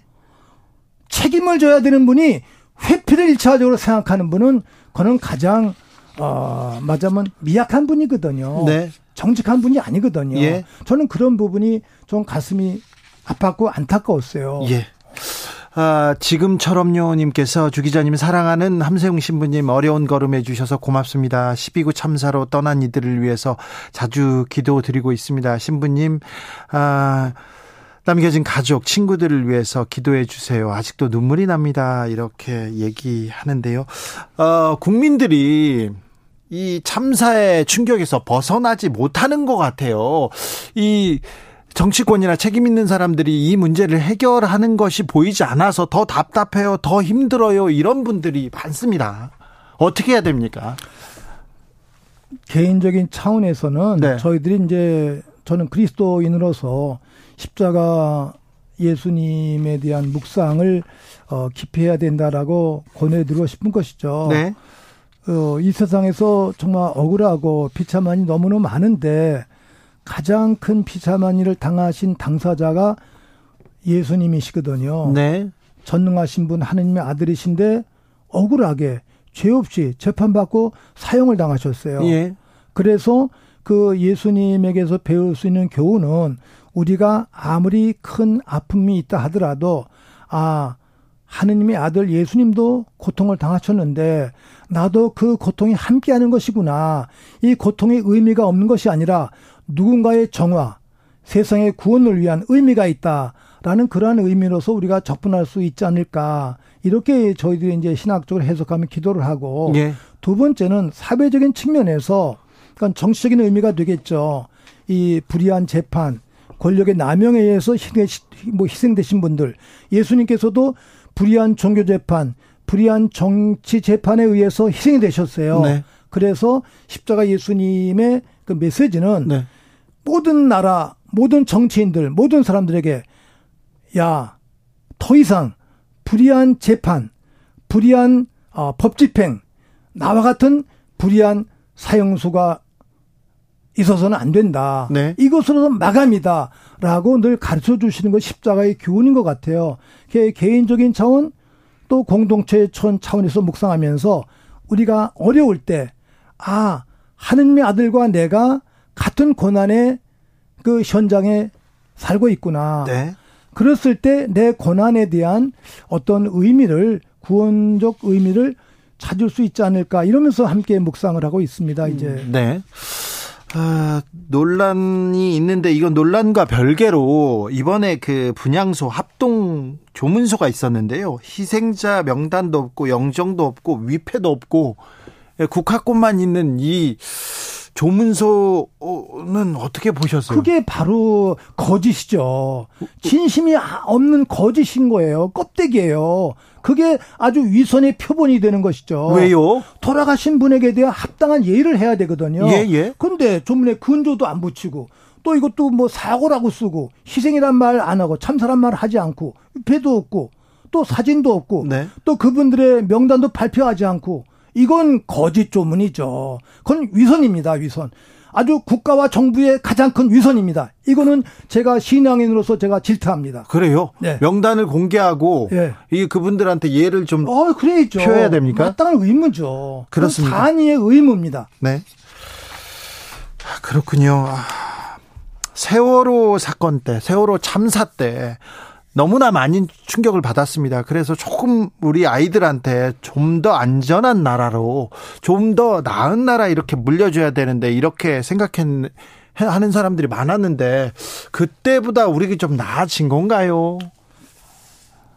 저도 뉴스를 들을 때마다 그때 그 청년 학생들이 성장해서 지금 어 청년 나이가 되어서 또 이런 참사를 당한 의미 8년 만에 일어났던 그런 참사 이야기 들으면서 어 부끄럽기도 하고 아프고 죄송해요. 네. 근데 이게 에 제가 신앙인으로서 우리 시대의 십자가구나. 우리가 짊어지고 가야 되겠구나. 그 세월호 희생의 그 큰 십자가. 또 2022년 이태원의 큰 민족의 십자가. 이게 에, 그동안에 정화되지 못한 분들의 정화를 위해서 네. 또 대통령을 비롯한 많은 정치인들의 회개를 위한 어떤 시대의 징표이겠구나. 이렇게 해, 전 사람도 해석하면서 기도를 올리고 있습니다, 이제. 네. 예수님께서도 그러셨어요. 2000년 전에는 지금처럼 일기예보가 확실하지 않으니까 하늘을 보면서 구름을 보면서 바람을 보면서 일기예보를 마친 거예요. 네. 그래서 이제 남풍이 불으면 아 날씨가 덥겠구나 뭐 이러고 지중해서 바람이 불으면 비, 구름이 끼겠구나 뭐 이렇게 일기예보를 했는데 예수님이 그때 하신 말씀이 여러분들 일기는 예측하면서 왜 시대의 징조는 알지 못하느냐. 네. 시대의 징조, 시대의 sign of the time, 시대의 징조. 그러니까 이 이태원 이 참사는 이 정부가 한계에 다다랐다라는 하늘이 보여주는 시대의 징표라는 것이죠. 한계에 다다랐습니까? 예, 한계에 다다랐죠. 정권 지금 출범한 지 6개월밖에 안 됐는데요. 아, 이게 이거는 있을 수 없는 일이 일어났잖아요. 네. 이거는 무슨 불가분의 사건이 아니라 이거 눈, 눈앞에 보이는 어떤 의미에서 이거는 직무유기와 함께 해야 할 일을 하지 아무 않으면서 생긴 간접 살인과 똑같은 내용이에요. 이거는 법적으로 그렇습니다, 이제. 자, 그러면 대통령은, 정부는 이 사태 어떻게 수습해야 됩니까? 있어서는 안 되는 일이 벌어졌어요. 한계 왔습니까? 조상들께 예. 말씀드리면서 본인이 양심에 손을 대고서 본인이 결정을 해야죠. 그렇습니까? 네. 아, 신부님 대통령 출마할 때 네. 늘 얘기했던 공정과 상식이라는 그 단어를 놓고서 네. 놓고서 성찰해야죠. 네. 저 별, 별이 참사 희생자들은 별이 되었겠죠. 좋은데 잘 갔겠죠. 이게 네. 절대 어, 의미가 없다거나 뭐뭐 뭐 그냥 그렇지 않겠죠. 네, 저희들은 뭐 이제 돌아가신 모든 지금 11월이 네. 돌아가신 분들을 위해서 기도 바치는 달이에요. 네. 그래서 돌아가신 모든 분들의 영원한 안식을 위해서 기도하고 혹시 부족한 분은 조금 이제 돌아가셔서 시련을 겪으실 수도 있지만 살아있는 사람 돌아가신 분들이 영적으로 하나가 네. 된다. 그래서 모든 성인의 통공, 공로가 통한다는 그러한 신앙 고백이 있습니다. 예. 그러한 그분들의 구원과 영복을 확신하면서 기도 올립니다. 의미가 없는 그런 죽음은 아니겠죠. 네, 물론이죠. 그렇죠. 네, 네 다 별이 아, 윤미숙님께서도 희생자들 별이 되어서 지켜보길 바랍니다. 진상 규명도 잘 되고 사태도 잘 해결되리라고 기대하고 믿습니다. 이렇게 얘기합니다. K837님께서 핵심이 없는 형식, 핵심이 없는 사과는 이선각 가식이다. 신부님 이 말씀 가슴에 와닿습니다. 이렇게 얘기합니다. 그런데 아, 이 참사의 충격 때문에 고통스러워요. 그래서 너무 힘들어요. 그런 분들이 많습니다. 일상으로 회복하기 위해서 우리는 무엇을 해야 될까요? 제 생각에는 어 우리 선조들 순국 선녀들 일제 시대 때 나라를 찾기 위해서 아주 상상할 수 없는 고문을 당하셨어요. 네. 고난을 당하셨고 그러한 식의 선조들의 삶, 또 우리 남북 저 동족 그 이 싸운 6.25의 전쟁의 상흔 속에서 다쳤던 아픔, 우리가 가장 어려웠을 그 어, 선조들 네. 부모 세대의 그 아픔을 생각하면서 아 이게 아프지만 여기서 머물면 안 된다. 이걸 딛고 넘어서자. 그래서 이 부분을 어, 승화시킬 수 있는 어떤 내적인 힘이랄까 이걸 찾아야 될 것 같아요. 네. 그래서 늘 일상생활에서 얘기하고 있는 어 어떤 어 전화 이복의 단어를 예. 실생활 속에서 반복하면서 우리가 아름다운 미래, 아름다운 또 복된 공동체를 지향하면서 네. 어 목적을 둬야 되지 않을까. 머물러 있으면 안 되니까 네. 다시 힘을 내서 앞으로 가야죠. 아. 이 그 희생을 생각하면 여기서 머물면 안 되고 다시 뛰어야 되는데 다시 조금 힘을 차려야 되는데 그런데 힘이 안 납니다. 어떻게 해야 됩니까? 그러면 그건 각자 각자 네. 자리에서 네. 네, 뭐 가장 좋은 건 이제 눈 감고 복식 호흡하는 거, 네. 내적인 다짐. 네. 뭐 저희들의 경우에는 이제 물론 기도가 되겠습니다만 네. 어 신앙이 다르신 분들의 경우에는 역시 자기 체면, 네. 자기 다짐, 내적인 결심, 내공을 다지는 네. 이러한 자세가 어, 자기 자신의 건강을 위해서도 네. 또 공동체 건강을 위해서도 가장 아름다운 방법이라고 생각을 합니다. 네, 이 희생이 이 참사의 희생이 헛되지 않겠죠. 네. 네. 7060님께서 신부님이 이 나라의 어르신입니다. 전국을 찌르는 말씀 정부가 알아들었으면 합니다. 잘 알아들었을 거예요. 네. 신부님 감사합니다. 네, 고맙습니다. 지금까지 함세웅 신부 말씀이었습니다. 정치 피로, 사건 사고로 인한 피로, 고달픈 일상에서 오는 피로. 오늘 시사하셨습니까? 경험해 보세요. 들은 날과 안 들은 날의 차이. 여러분의 피로를 날려줄 저녁 한 끼 시사. 추진우 라이브.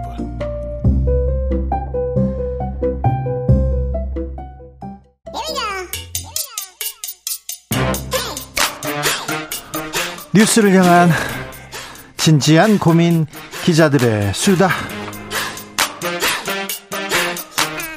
라이브 기자실을 찾은 오늘의 기자는 KBS 서영민 기자입니다. 어서 오세요. 안녕하세요. 네. 기사 잘 보고 있습니다. 어? 레고랜드발 신용 경색. 아, 레고랜드발이라고 해야 됩니까? 김진태 지사발이라고 해야 되는지 모르겠는데 정부가 50조 원 풀면서 그 판불 껐다고 하는데 시장 여, 여전히 불안한 것 같습니다. 얼어붙어 있습니다. 건설사, 금융사 위험성 계속 높아지고 있다는 이런 보도 이어지는데요. 아, 우리 경제 앞으로 어떻게 되는지 서영민 기자한테 저희가 좀 자세히 물어보겠습니다. 자, 강원도발 김진태발 레고랜드 사태 지금 어떻게 돼가고 있습니까? 강원... 정리를 좀 한번 해주세요. 네. 김진태 지사가 지난 9월에 네. 아, 안고 있는 빚 2천억 원 정도를 아, 회생 신청하는 방향으로 네. 좀 빚 부담에서 벗어나기로 했다라고 말을 합니다. 기자회견을 해요. 빚을 안 갚을 네. 수도 있다 이런 얘기로 들리는데요. 그렇게 들릴 수 있죠. 지금에 네? 와서는 아니라고 말은 합니다. 아니 그렇게 들리죠. 네, 워크아웃 하겠다. 이 이 빚의 부담의 주체가 되는 회사를 워크아웃해서 네. 이 빚을 아마도 조금 줄여보겠다. 예. 아, 줄여가는 과정에서 줄여서 갚겠다. 뭐 네. 그리고 뭐 자산도 정리하겠다 이런 취지였던 것 같아요. 당시에 아마도 김진태 지사는 이게 약간 좀 멋있는 예, 도지사가 네. 도정을 이렇게 지휘하면서 바뀌고 난 뒤에 전임 도지사를 예, 처벌하는 아니면 전임 도지사가 잘못 맺었던 계약들을 네. 환수하는 이런 차원에서 생각을 했을 텐데 근데 사실 이 일이 결국은 사실은 강원도 도정에서 일어난 일인데 여의도에서 뻥 하고 터졌습니다. 예. 네. 그래서 채권 시장이 난리가 났다면서요? 네. 이 채권 시장이라는 게 좀 어려우시긴 할 텐데 네. 채권이라는 게 단기와 장기로 크게 나뉩니다. 네. 아, 장기는 그냥 회사채라고 부르고 단기는 어음이라고 부르는데 네. 이 회사는 지금 그 보증이 대상이 되는 게 현물이 존재하는 회사는 아니에요. 매출 채권 내지는 나중에 완공되었을 때 이게 나에게 줄 수 있는 이익 그러니까 미래의 가치 이해가 네. 되시나요? 죄송합니다. 말이 잘, 어려워서. 저는 경제는 잘 모릅니다. 근데 아. 열심히 지금 듣고 있습니다. 네. 여튼 그냥 어음입니다. 어음. 네, 어음이요. 어음, 네. 어음을 돌려야 되는데 네. 이 어음을 돌리는 과정에서 그 이 최근에 금리가 막 올라가니까 예. 막 어음의 금리도 막 올라가고 빌려주겠다는 사람도 점점 적어지는 거예요. 그렇죠. 그래서 네. 빚을 네. 어, 얻기가 어려우니까 또 이자는 계속 올라갈 거 아닙니까? 이자가 올라가면 올라갈수록 기업은 부담이 되고. 예. 근데 여튼 그 부동산 쪽에 네. 이런 어음을 돌리는 일이 많았습니다. 아주 많았습니다. 예. ABCP라고 부르는 어음인데 네. 이게 무엇인지 정확하게 아실 필요는 없고요. 예. 그냥 부동산 만들기 위해서 돈을 빌린 돈. 네. 이게 이 시장이 어마어마하게 많았다. 왜냐하면 지난 2년간 부동산 시장이 너무 좋았기 때문에 네. 다들 돈 없이 그냥 아 나 이거 프로젝트 이거 할래. 그러면, 그러면 은행에서 돈 네. 줬죠. 아 은행이 아니죠. 지금 ABCP는 바로 직접 조달하는 거예요. 아, 네, 네, 채권. 네, 은행은 좀 어우. 조심하면서 잘 안 빌려줬고 예. 대신 은행이 아닌 예. 요 채권 시장에서 단기 채권 시장에서 계속 돈이 돌아가면서 빌려줬던 겁니다. 네. 활황이었어요. 예. 어느 정도였냐면 증권사들이 작년에 성과급을 1인당 2억씩 준 곳도 있습니다. 증권사들이요? 2,400% 성과급을 준 회사도 있습니다. 아, 그래요? 네, 1000% 기본이고 정말 작년에 좋았어요, 증권사들이. 그 좋았던 것이 물론 동학 서학 개미 때문이기도 하겠지만 바로 이 부동산 시장 활황에 증권사가 탁 올라탔기 때문입니다. 네. 증권사에서 근데, 네. 돈을 많이 빌려줬군요. 네, 네. 그 노출이 많이 돼 있었는데 네, 네. 근데 이제 갑자기 확 꺼지고 있지 않습니까? 네. 전 세계적으로 금리가 올라가면서 올라가면서 급 꺼지고 있으니까 이게 점점 다들 걱정이 커지겠죠. 네. 이 돈이 석 달 뒤에 받는 돈인데 정말 받을 수 있을까? 네. 다들 걱정하고 있는 상황이었어요. 예. 작년까지는 정말 좋았는데 아 이거 어떡하지 하고 예. 있는데 갑자기 김진태 지사가 네.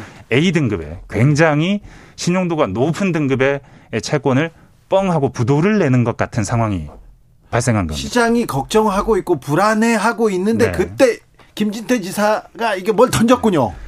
그렇게 될 줄 몰랐을 겁니다. 알았으면 했겠습니까? 예. 사실 김진태 지사가 국회의원 시절에 정무위원회에 있었어요. 예. 여기가 금융위원회를 네네. 관할합니다. 네. 그러니까 금융을 어느 정도 좀. 이해는 한다고 봐야 되는데, 네. 근데 이런 사태가 있을 거라고는 생각 못했죠. 왜냐하면 네. 그냥 이건 강원도 도정이라고 생각했거든요. 네. 멋진 검사처럼 칼을 이렇게 막 휘두르려고 했는데 네. 칼을 휘둘렸다고 생각했는데 알고 보니 유증기가 가득한 블랙박스 안에서 라이터를 탁 불을 당긴 겁니다. 그렇죠. 네. 그래서 지금 아우 지금 마른 건초에 지금 불이 붙기 시작해서 매우 불안한 상황이 네. 지금 됐는데 네. 정부에서 정부에서도 좀 다급하게 네. 휴일에 모여서 막 회의하고 50조 원 플러스 알파 얘기하면서 금융시장 네. 안정시켰다 얘기했는데 안정됐습니까? 안정이 어느 정도 됐습니다. 네. 지금 상황을 보면. 네. 근데 사실 그 방금 말씀하신 회의가 10월 달에 23일 날 일요일 날다 네. 나왔어요. 예. 경제 수석부터 한국은행장, 네. 금융위원회장, 경제부총리 매우 다급했네요. 네. 모두가 나와서 예. 우리가 50조를 넣을 테니 너무 걱정하지 마십시오 한 겁니다. 예. 근데 이 50조 이게 다가 아니고요. 은행들은 한 95조 정도 마련한다고 했고 예. 한국은행도 별도로 6조 원의 환매 조건부 채권이라는 초단기 어음 같은 채권 네. 같은 그걸 계속 돌려주겠다고 했고 지금 150조, 160조 나왔습니다. 한 200조 가까이 이, 됐습니다. 아, 네, 그 돈을 물론 이게 다 세금은 아닙니다. 네. 아, 오해하실 수는 있는데 여튼 이 어마어마한 돈을 시장에 넣어서 돌아가게 만들어주겠다 하고 나서야 좀 진정됐습니다. 좀 진정됐습니까? 네. 근데 흥국생명 흥국생명의 콜옵션은 또 뭡니까 이건 또? 아 이게 이건 정말 이게 시청자들이 알아야 될 필요가 있느냐 하는 걱정이 될 정도로 굉장히 어려운 건데. 네. 근데 흥국생명이 그 보험사도 건전성 기준 이런 게 있어서 예. 건전성 기준을 맞추려고 채권을 발행하는 게 있습니다. 연구채라는 걸 발행하는데 네. 근데 이걸 그 연구체라는 30년짜리니까 사람들이 안 살 거 아니에요. 네. 음, 액면가는 30년짜리로 해놓고 5년이면 돌려줍니다 돈을. 예. 그걸 콜 옵션이라고 부르는데 예. 여튼 그냥 5년짜리 장기채의 실질을 가졌지만 30년이라는 표면에 적혀 있는 채권입니다. 30년짜리다. 아무튼 금융당국 사람이나 네. 금융기관 사람들이 일단 일을 네. 복잡하게 합니다. 그래서 돈을 네. 안 빌려주려고 하는 것 같아요. 맞습니다. 그래서 그냥 5년이 되는 게 내일입니다. 네. 내일 그걸 돌려줘야 되는데, 네. 근데 아, 나 안 돌려줄래라고 한 겁니다. 30년 쓸래. 그래요? 네. 근데 이게 갚아야 되는 네. 자 지금 갚아야 되는데 안, 안 갚고 내가 좀더 네. 쓸게 이렇게 얘기한 거네요. 그렇죠. 이게 법리적으로는 아무 문제가 없는데 실제로는 지난 13년 동안 아무도 그런 식으로 그런 적이 없어요. 30년짜리라고 써놨지만 늘 5년 지나면 갚아줬거든요. 네. 근데 이게 외화 채권입니다. 외화 채권이라는 건 외국인들이 사는 거예요. 네. 싱가포르에서 발행한 거기 때문에 외국인들이 그 얘기를 듣고 너무 화가 난 겁니다.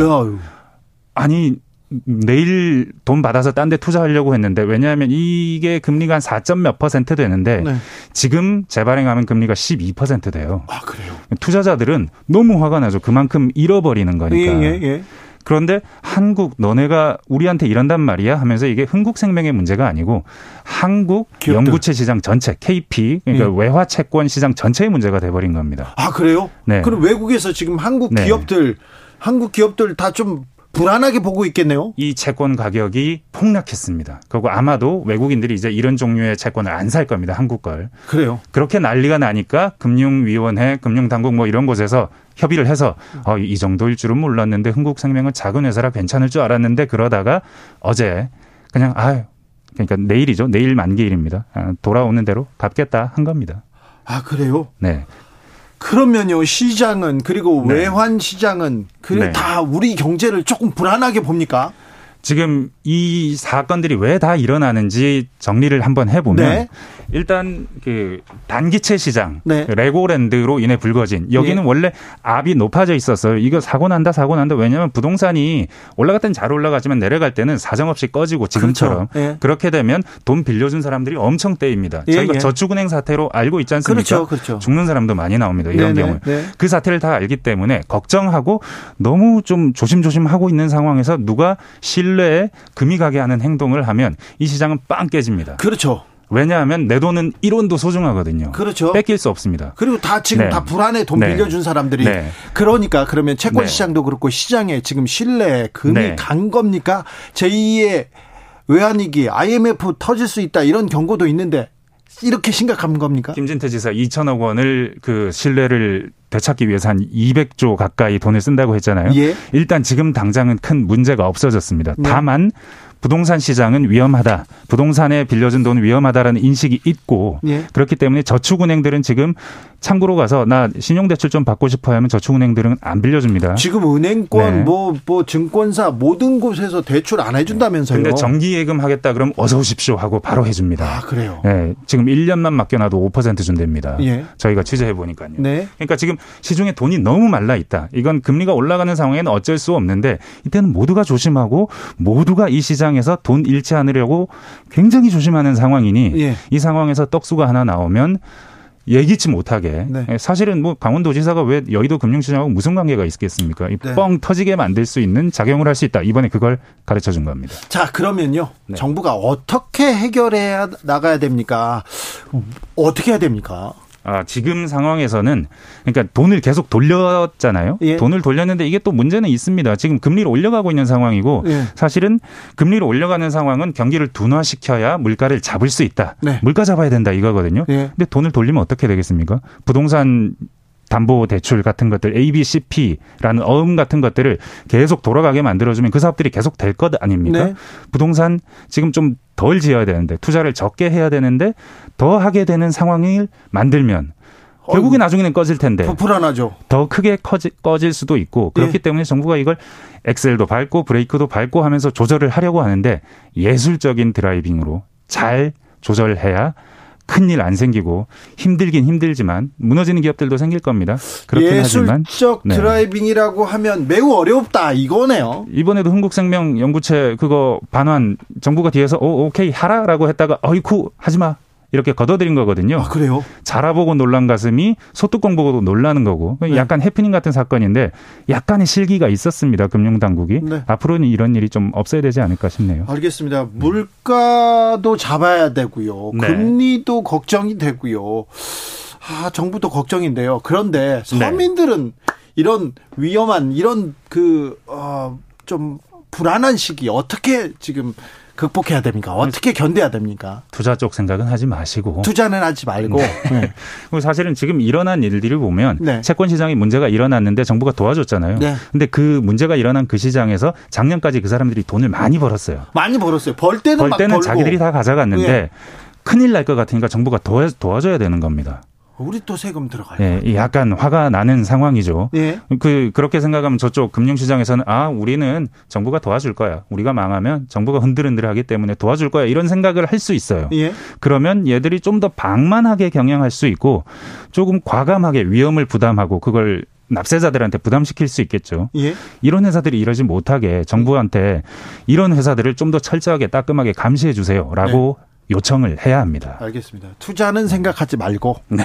지금은 잘 지켜야 될 때입니까? 네. 네. 1920님께서 기자님 목소리 너무 좋고 신뢰 갑니다. 그렇죠. 신뢰 갑니다. 그리고 제가 질문을 두서없이 제가 막 질문했는데요.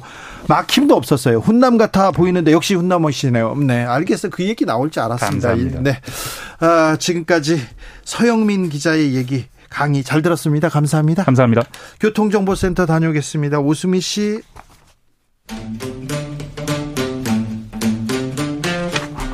청년의 포부와 패기로 대한민국 정치를 새롭게 하자 청년이 봅니다. MZ 세대가 말합니다. 요즘 정치 2030 청년 정치인 모셨습니다. 본인 소개하고 시작하겠습니다. 네, 안녕하십니까. 국민의힘 김용태 전 최고위원입니다. 안녕하세요. 더불어민주당 전 비대위원 권지웅입니다. 네. 용산에서 청년들이 너무 많은 희생을 봤어요. 너무 많은 사람들이 피해를 봤어요. 그런데 이 참사를 두고 책임을 두고 여야는 공방을 벌이기만 하는 것처럼 보입니다. 어떻게 보셨습니까? 권지웅? 저는 뭐 지금 대통령의 사과 관련한 논란이 있는데요. 네. 저는 대통령께서 진심으로 이 어떤 참사에 대한 슬픔은 가지고 계시다고 생각합니다. 네. 근데 대통령의 권한으로 이 사안이 다시 일어나지 않게 하는 사과를 하고 계신가? 라고 했을 때 저는 많은 국민들이 대통령의 사과를 사과는 아직 하지 않고 있다라고 생각할 것 같아요. 왜냐하면 이런 겁니다. 지금 이상민 장관은 마음으로 되게 죄송스러운 마음을 가지고 있습니다. 용산구청장도 되게 죄송스러운 마음을 가지고 있고 마음으로 책임진다고도 했고요. 네, 근데 이 같은 사안이 벌어졌는데 그와 관련된 책임자가 아무런 인사 조치도 없이 지나간다고 하면 아마 많은 공직자들은 이렇게 생각할 겁니다. 이런 사안이 벌어져도 그냥 마음으로 미안하다고 하면 되는 거구나. 그러면 어떻게 될까요? 이와 같은 사건이 벌어지지 않게 진짜 벌출 불철주야 뛰는 것이 아니라 그냥 나도 저렇게 대응하면 되겠거니라고 생각하지 않겠습니까? 근데 저는 이 같은 기강을 잡는 게 대통령의 사과라고 생각하는데 그런 면에서 대통령의 사과는 아직 부족하다라고 생각합니다. 대통령께서 추모 그 종교 추모 현장에 가셔서 어쨌든 뭐 사과의 의미를 말씀하셨지만 저는 공식적으로 어, 우리나라의 국가 원수로서 또 어, 내각의 수반으로서 행정 수반으로서 다시 한번 공식적인 자리에서 국민들께 사과하고 이것을 원인 규명하고 어떻게 하겠다는 약속을 하실 필요가 있다라고 생각되고요. 어, 제가 그 지난 6월에 어, 지도부 생활할 때 대통령하고 오찬을 했었습니다. 근데 그 대통령실 집무실에 그 더벅스탑스 히어리하는 그 트루먼 대통령 미국에 네. 어, 하셨던 그 문구를 명패를 대통령께서 말씀하시면서 늘 책임지려고 하신다고 그때 그 자리에서 말씀하셨거든요.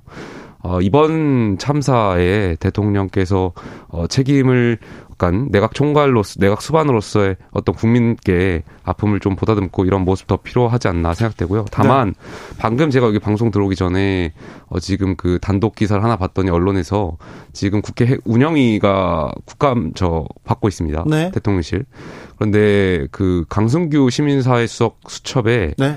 그 누가 했는지 모르겠습니다. 그 웃기고 있네라는 메모를 적었다라는 기사가 지금 방금 나왔더라고요. 네네. 예. 뭐 진위를 좀 봐야겠지만 이 웃기고 있네라는 단어가 어디서 어떻게 나왔는지 좀 해명을 들어봐야겠지만 참모들이 지금 다 정신이 나간 것 같아요.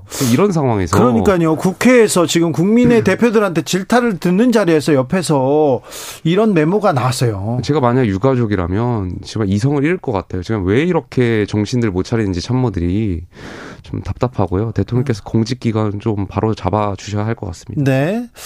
아, 이태원 참사 질의가 이어지는 가운데 웃기고 있네라는 메모가 아, 잡혔어요. 이거 굉장히 좀 부적절하고 좀 아, 논란이 있을 것도 같습니다. 김은혜 홍보수석은 옆에 있다가 황급히 지웠다고 합니다. 그런데요, 트루먼에서, 트루먼 명패에서 뭐 모든 책임은 나한테 온다? 모든 책임은 내가 진다. The buck stop here. 그런데 책임을 지는 사람이 하나도 없어요. 국민들은 어른들은 다 미안하다, 사과한다 이렇게 얘기하는데 책임 있는 자리에 있는 사람들이 주최가 없다는 등, 주최측이 없다는 등 계속 얘기하다가 지금 마음으로 얘기하고 있으니 이게 지금 이 사안이 처리되고는 있나 아, 국민들의 가슴이 더 답답해요. 국민들이 봤을 땐 경찰도 정부고 행안부도 정부고 대통령실도 정부입니다. 물론 이 참사가 경찰에 뭐더 확인해 봐야겠지만 어, 경찰의 부실 대응 논란으로 이어지겠지만 그 어쨌든 정부의 잘못이고 그렇다면 여기에 대해서 행안부 장관은 책임을 져야 된다고 저는 생각해요. 근데 여기다 대고 무슨 행안부 장관은 그 사전 예방 업무 지휘권이 없어서 경찰국에 엄밀히 말하면 뭐 지휘에 대한 사전에 대한 이런 통솔권이 없다라고 국민들께 말해봐야 국민들께서 이걸 어떻게 납득하시겠습니까? 아, 그럼요. 책임 있는 자가 당연히 정무적인 판단이나 이런 책임을 지는 것이 어, 국민께 도, 어, 도리라고 생각하고 책임 있는 여당의 자세라고 생각합니다. 그러니까 김영태 전 최고께서 말씀하신 대로 국가가 무언가를 철저하게 반성한다고 하는 것이 달리 할 수 있는 게 많진 않아요. 맞아요. 정치가 할 수 있는 네. 것도 많지 않아요. 네. 그러니까 인사적 조치라고 하는 게 네. 사람 바꾼다고 그 문제 안, 안 일어나냐라고 하는 데에 대한 대답이라기보다 그거라도 하는 겁니다. 네. 근데 그 면에서 물론 이제 이럴 수 있어요. 정말로 수습을 위해서 아직까지 사표를 받진 않겠다. 그 사람이 사표를 제출했지만 아직 사표를 받지 않고 끝까지 이 사고를 수습한 다음에 사표를 수리하겠다라고는 할 수 있어요. 김영삼 대통령 때 성수대교가 무너졌을 때 딱 그랬지 않습니까? 총리가 바로 그날 내 책임이다라고 사표를 제출하자 김영삼 대통령이 고민을 하다가 4일째 대국민 담화를 발표하면서 어, 총리의 사표를 수리하지 않은 것은 이 사고에 대한 책임을 내가 지기 위함이다. 그렇게 말하고 두 달 있다가 사표를 수리했습니다. 네. 근데 지금은 그런 이야기가 아니라 이상민 장관은 아까 앵커께서 이야기하신 대로 면피성 발언을 아주 공개적으로 했어요. 이튿날 째뭐 이렇게 말했죠. 경찰과 소방의 인력이 충원되었어도 문제가 해결되었을 것 같지 않다. 망언이죠, 망언 말을 한다던가. 그리고 주체자나 주체자가 없기 때문에 사실은 형사처벌할 대상이 불분명하고 그래서 이 사건이 벌어진 것 같다. 그러니까 이 이야기의 맥락은 시스템의 부재가 아니었다는 거예요. 그냥 거기에 길을 걸었던 그 사람들의 문제였거나 아니면 그 사람들이 모이게 했던 무언가의 문제였거나라고 하는 걸 간접적으로 암시합니다. 근데 정말로 그런 건가요? 인사권은 대통령에 있고 대통령의 인사권 존중되어야겠지만 저는 이상민 장관의 경질이라든 이런 거대한 민심을 대통령께서 거스를 수 없을 거라고 봅니다. 네. 결과적으로 경질할 수밖에 없는 상황이 올 거다 생각됩니다. 책임지는 자리, 책임 있는 사람이 할 수 있는 게 잘못한 사람들 사법 처리하고 감옥 보내고 잘못한 사람들 역 그 자기 무능한 사람들 역할 못한 사람들 옷 벗기고 국민들한테 다시 이런 일이 벌어지지 않게 제도 개선하고 어떻게 하겠다 이런 모습을 보여주면서 사과를 하면 국민들이 어, 받아들일 텐데 국민들이 지금 그 참사를 막지 못했다고 이러지 않습니다. 근데 참사 다시 그 아이들을 살려내라고 또 않습니다. 그런데 사과도 안 제대로 안 되고 책임도 안 지고 그 다음에 정치권에 와서는 지금 공방이 되고 있잖아요.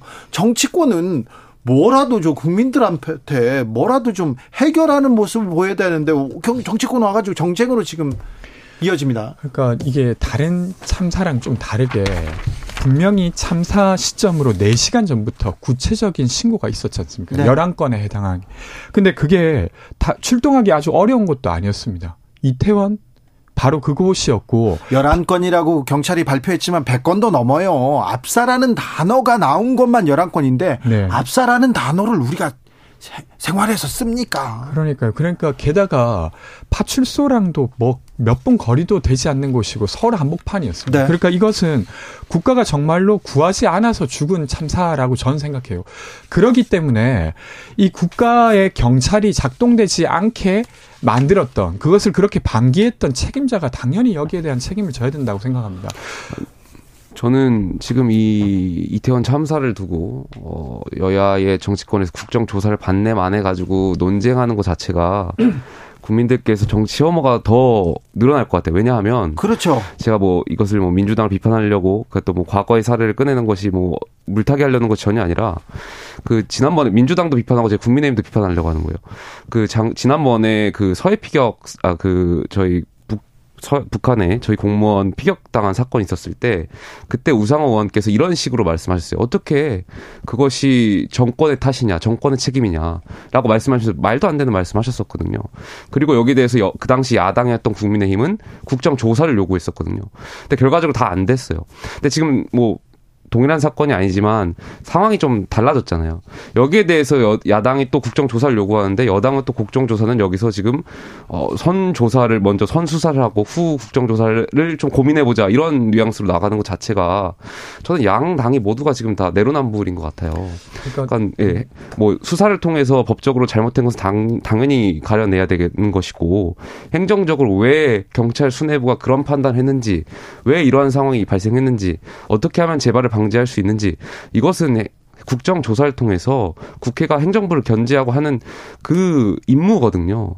그렇기 때문에 저는 여야가 좀 국정 조사를 통해서 우리 대한민국이 좀 더 나아가기 위한 방향들을 제시할 수 있는 방향을 좀 만들어 주셨으면 좋겠습니다. 전 방송하면서 김영태 전 최고처럼 국민의힘 인사가 이렇게 말하는 건 처음 직접 듣는데 네. 말씀하신 대로 지금 국민들이 원하는 건 이태원 참사와 관련된 것에서 형사 처벌할 사람이 누군가 많이 아닙니다. 네. 도대체 왜 국가가 이렇게 작동되었는가? 네. 그러니까 정치적으로 행정적으로 적절히 작동되었는가를 묻고 싶은 건데 작동하지 않았는가 묻고 싶어요. 그러니까 이게 이제 수사 관련한 것들, 그러니까 형사적인 어떤 위법 사항을 다루는 것은 저는 경찰에게 맡겨야 된다고 생각합니다. 미진하면 검찰까지 가야죠.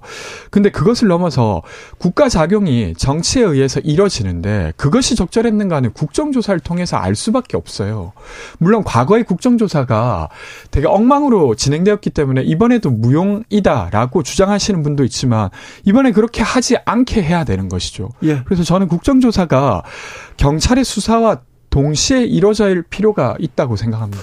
어, 뭐 수사가 이루어지고 있는데 국정조사가 열리면 실효성이 떨어진다 이렇게 얘기하는데 삼풍백화점 백화점 참사 그리고 세월호 참사 때는 국정조사와 수사가 병행되기도 했습니다. 그리고 국회에서 국회에서 좀 따져봐야지 어디부터 잘못됐는지 소방청에서 이태원 참사 직전에 신고가 왔어요. 숨 막힌다는 신고가 왔는데 녹취를 보니까 숨 막힌다 신고에 생기가 있었다 이렇게 얘기를 하는데 이걸 국민들이 어떻게 받아들입니까? 그래서 국회에서 물어봐야 될 거 아닙니까? 그러니까 여당 국회의원이 행정부의 부하 직원들이 아니잖아요. 네. 국회의원이고요. 그렇다면 국회의원으로서의 상권 분립에 명시되어 있는 바와 같이 네. 행정부의 잘못된 것을 국회가 국정조사를 통해서 견제할 필요가 있다 말씀드리고 싶습니다. 예. 이거는 또 어떻게 풍산계 관련해서 지금 지금 풍산계 관련해서 지금 논란이 커지고 있는데 이건 어떻게 보세요? 뭐 전직 대통령에 대해서 제가 언급하고 싶지 않지만 참 좀스러운 거죠. 문 전 대통령한테 굉장히 많은 국민들께서 실망하셨을 거라 보고요. 이거는 대통령께서 야 뭐 지금 대, 지금 윤석열 대통령실에 어, 좀 책임을 전가하려는 모습을 보이시는 것 같은데 저는 문 대통령 문 전 대통령께서 굉장히 잘못하신 거다. 그리고 이거는 비판받을 소지가 다분하다 말씀드리고 싶습니다. 저는 전혀 그 동의하지 않는데 완전 반대로 보는데 네. 이것은 이제 현 정부가 전 정부와 약속한 것을 지키지 않아서 따라서 발생한 일 같아요. 그러니까 이제 대통령 기록물 그러니까 현 대통령이 누군가에게 선물을 받으면 그것은 대통령 기록물로 법적으로는 분류되어서 네. 기록관으로 이동해야 됩니다. 정부 재산입니다. 근데 이것이 생명이기 때문에 어 퇴임하는 대통령에게 퇴임하는 대통령이 키워달라라고 윤석열 대통령이 부탁 한 거죠. 그러면 그에 맞게 법을 바꿔줬어야 되는 거예요. 그러니까 시행령을. 근데 6월 17일 날 시행령을 입법 예고하고 24일까지 의견을 받은 다음에 통상적이라면 아마 9월 말쯤에 국무회의에 올라와서 시행령이 바뀌었으면 아마 문재인 대통령께서 대통령 기록물이긴 하지만 이 풍산개가 내가 키워도 되는 상태가 되었으니 아마 키우셨을 거라 생각합니다. 근데 11월 초가 되도록 깜깜 무소식인 거예요. 그러면 공식적인 메시지는 어, 그러니까 그냥 방치한 거고 약속을 어기신 거죠. 윤석열 대통령께서. 그러니까 안 그래도 전 정부와의 갈등이 되게 크고 그로 인해 윤석열 대통령의 지지율은 사실은 많이 오르지 못하고 있는 상황인데 굳이 이런 것까지 논란을 만들 필요가 있었을까? 그냥 집행하면 예. 됐을 문제라고 저는, 저는 생각합니다. 국민들께서 보시기에 저는 문 전 대통령이 이제 좀스럽다고 보일 것 같아요. 그러니까 말씀하신 그런 내용들이 결과적으로 다 같은 거예요. 행안부 장관이 경찰국에 대해서 사전 예방 업무 지휘권이 없다 이렇게 말하는 거랑 전 결이 같다라고 생각해요. 그러니까 뭐 말씀하신 내용들 그 동물이니까 대통령 기록 기록물에 의해서 해야 된다 그 말씀이 국민들이 보시기에 결국 문 전 대통령께서 계속해서 요구를 하셨어야 되고 민주당이 다수당이잖아요 국회에서도 뭐 시행령을 개정하는 문제도 있겠지만 법을 그 법을 바꿔서라도 할 수 있었던 부분인데 저는 민주당도 방치했다고 보고요. 문 전 대통령도 여기에 대해서 비판을 피해갈 수 없다. 조금만 이야기 드리면 이건 법으로 할게 그러니까 시행령, 시행령만 바꾸면 되는 거였는데 네. 하지 않은 거죠 윤석열 정부가. 검찰이 김용 민주원관 부원장을 구속 기소했습니다. 정치자금법 관련해서 얘기했는데 이 부분은 어떻게 아, 짧게 한 마디씩 해주십시오. 권지웅. 네, 기소되었으니까 아무래도 뭔가 혐의가 있지 않을까라는 생각은 저도 하게 되는데 아직까지는 구체적 물증을 확인하기는 어려운 것 같아요. 일단 재 선에서는 그래서 재판 결과를 더 지켜봐야 될 것 같습니다. 어, 재판 결과를 저도 지켜봐야겠지만 어쨌든 검찰은 지금 이거 사건 정치 사건과 별도로 좀 명명백백하게 밝혀가지고 국민들께 한 점 의혹이 없이 밝혀주셨으면 좋겠습니다. 하, 이태원 참사에 대해서 좀 명명백백하게 좀 밝혀야 되는데 그래야 국민들이 이제 가슴에 묻고 일상으로 돌아갈 텐데 김용태 권지웅 감사합니다. 고맙습니다. 감사합니다. 저는 내일 오후 5시 5분에 돌아옵니다. 지금까지 주진우였습니다.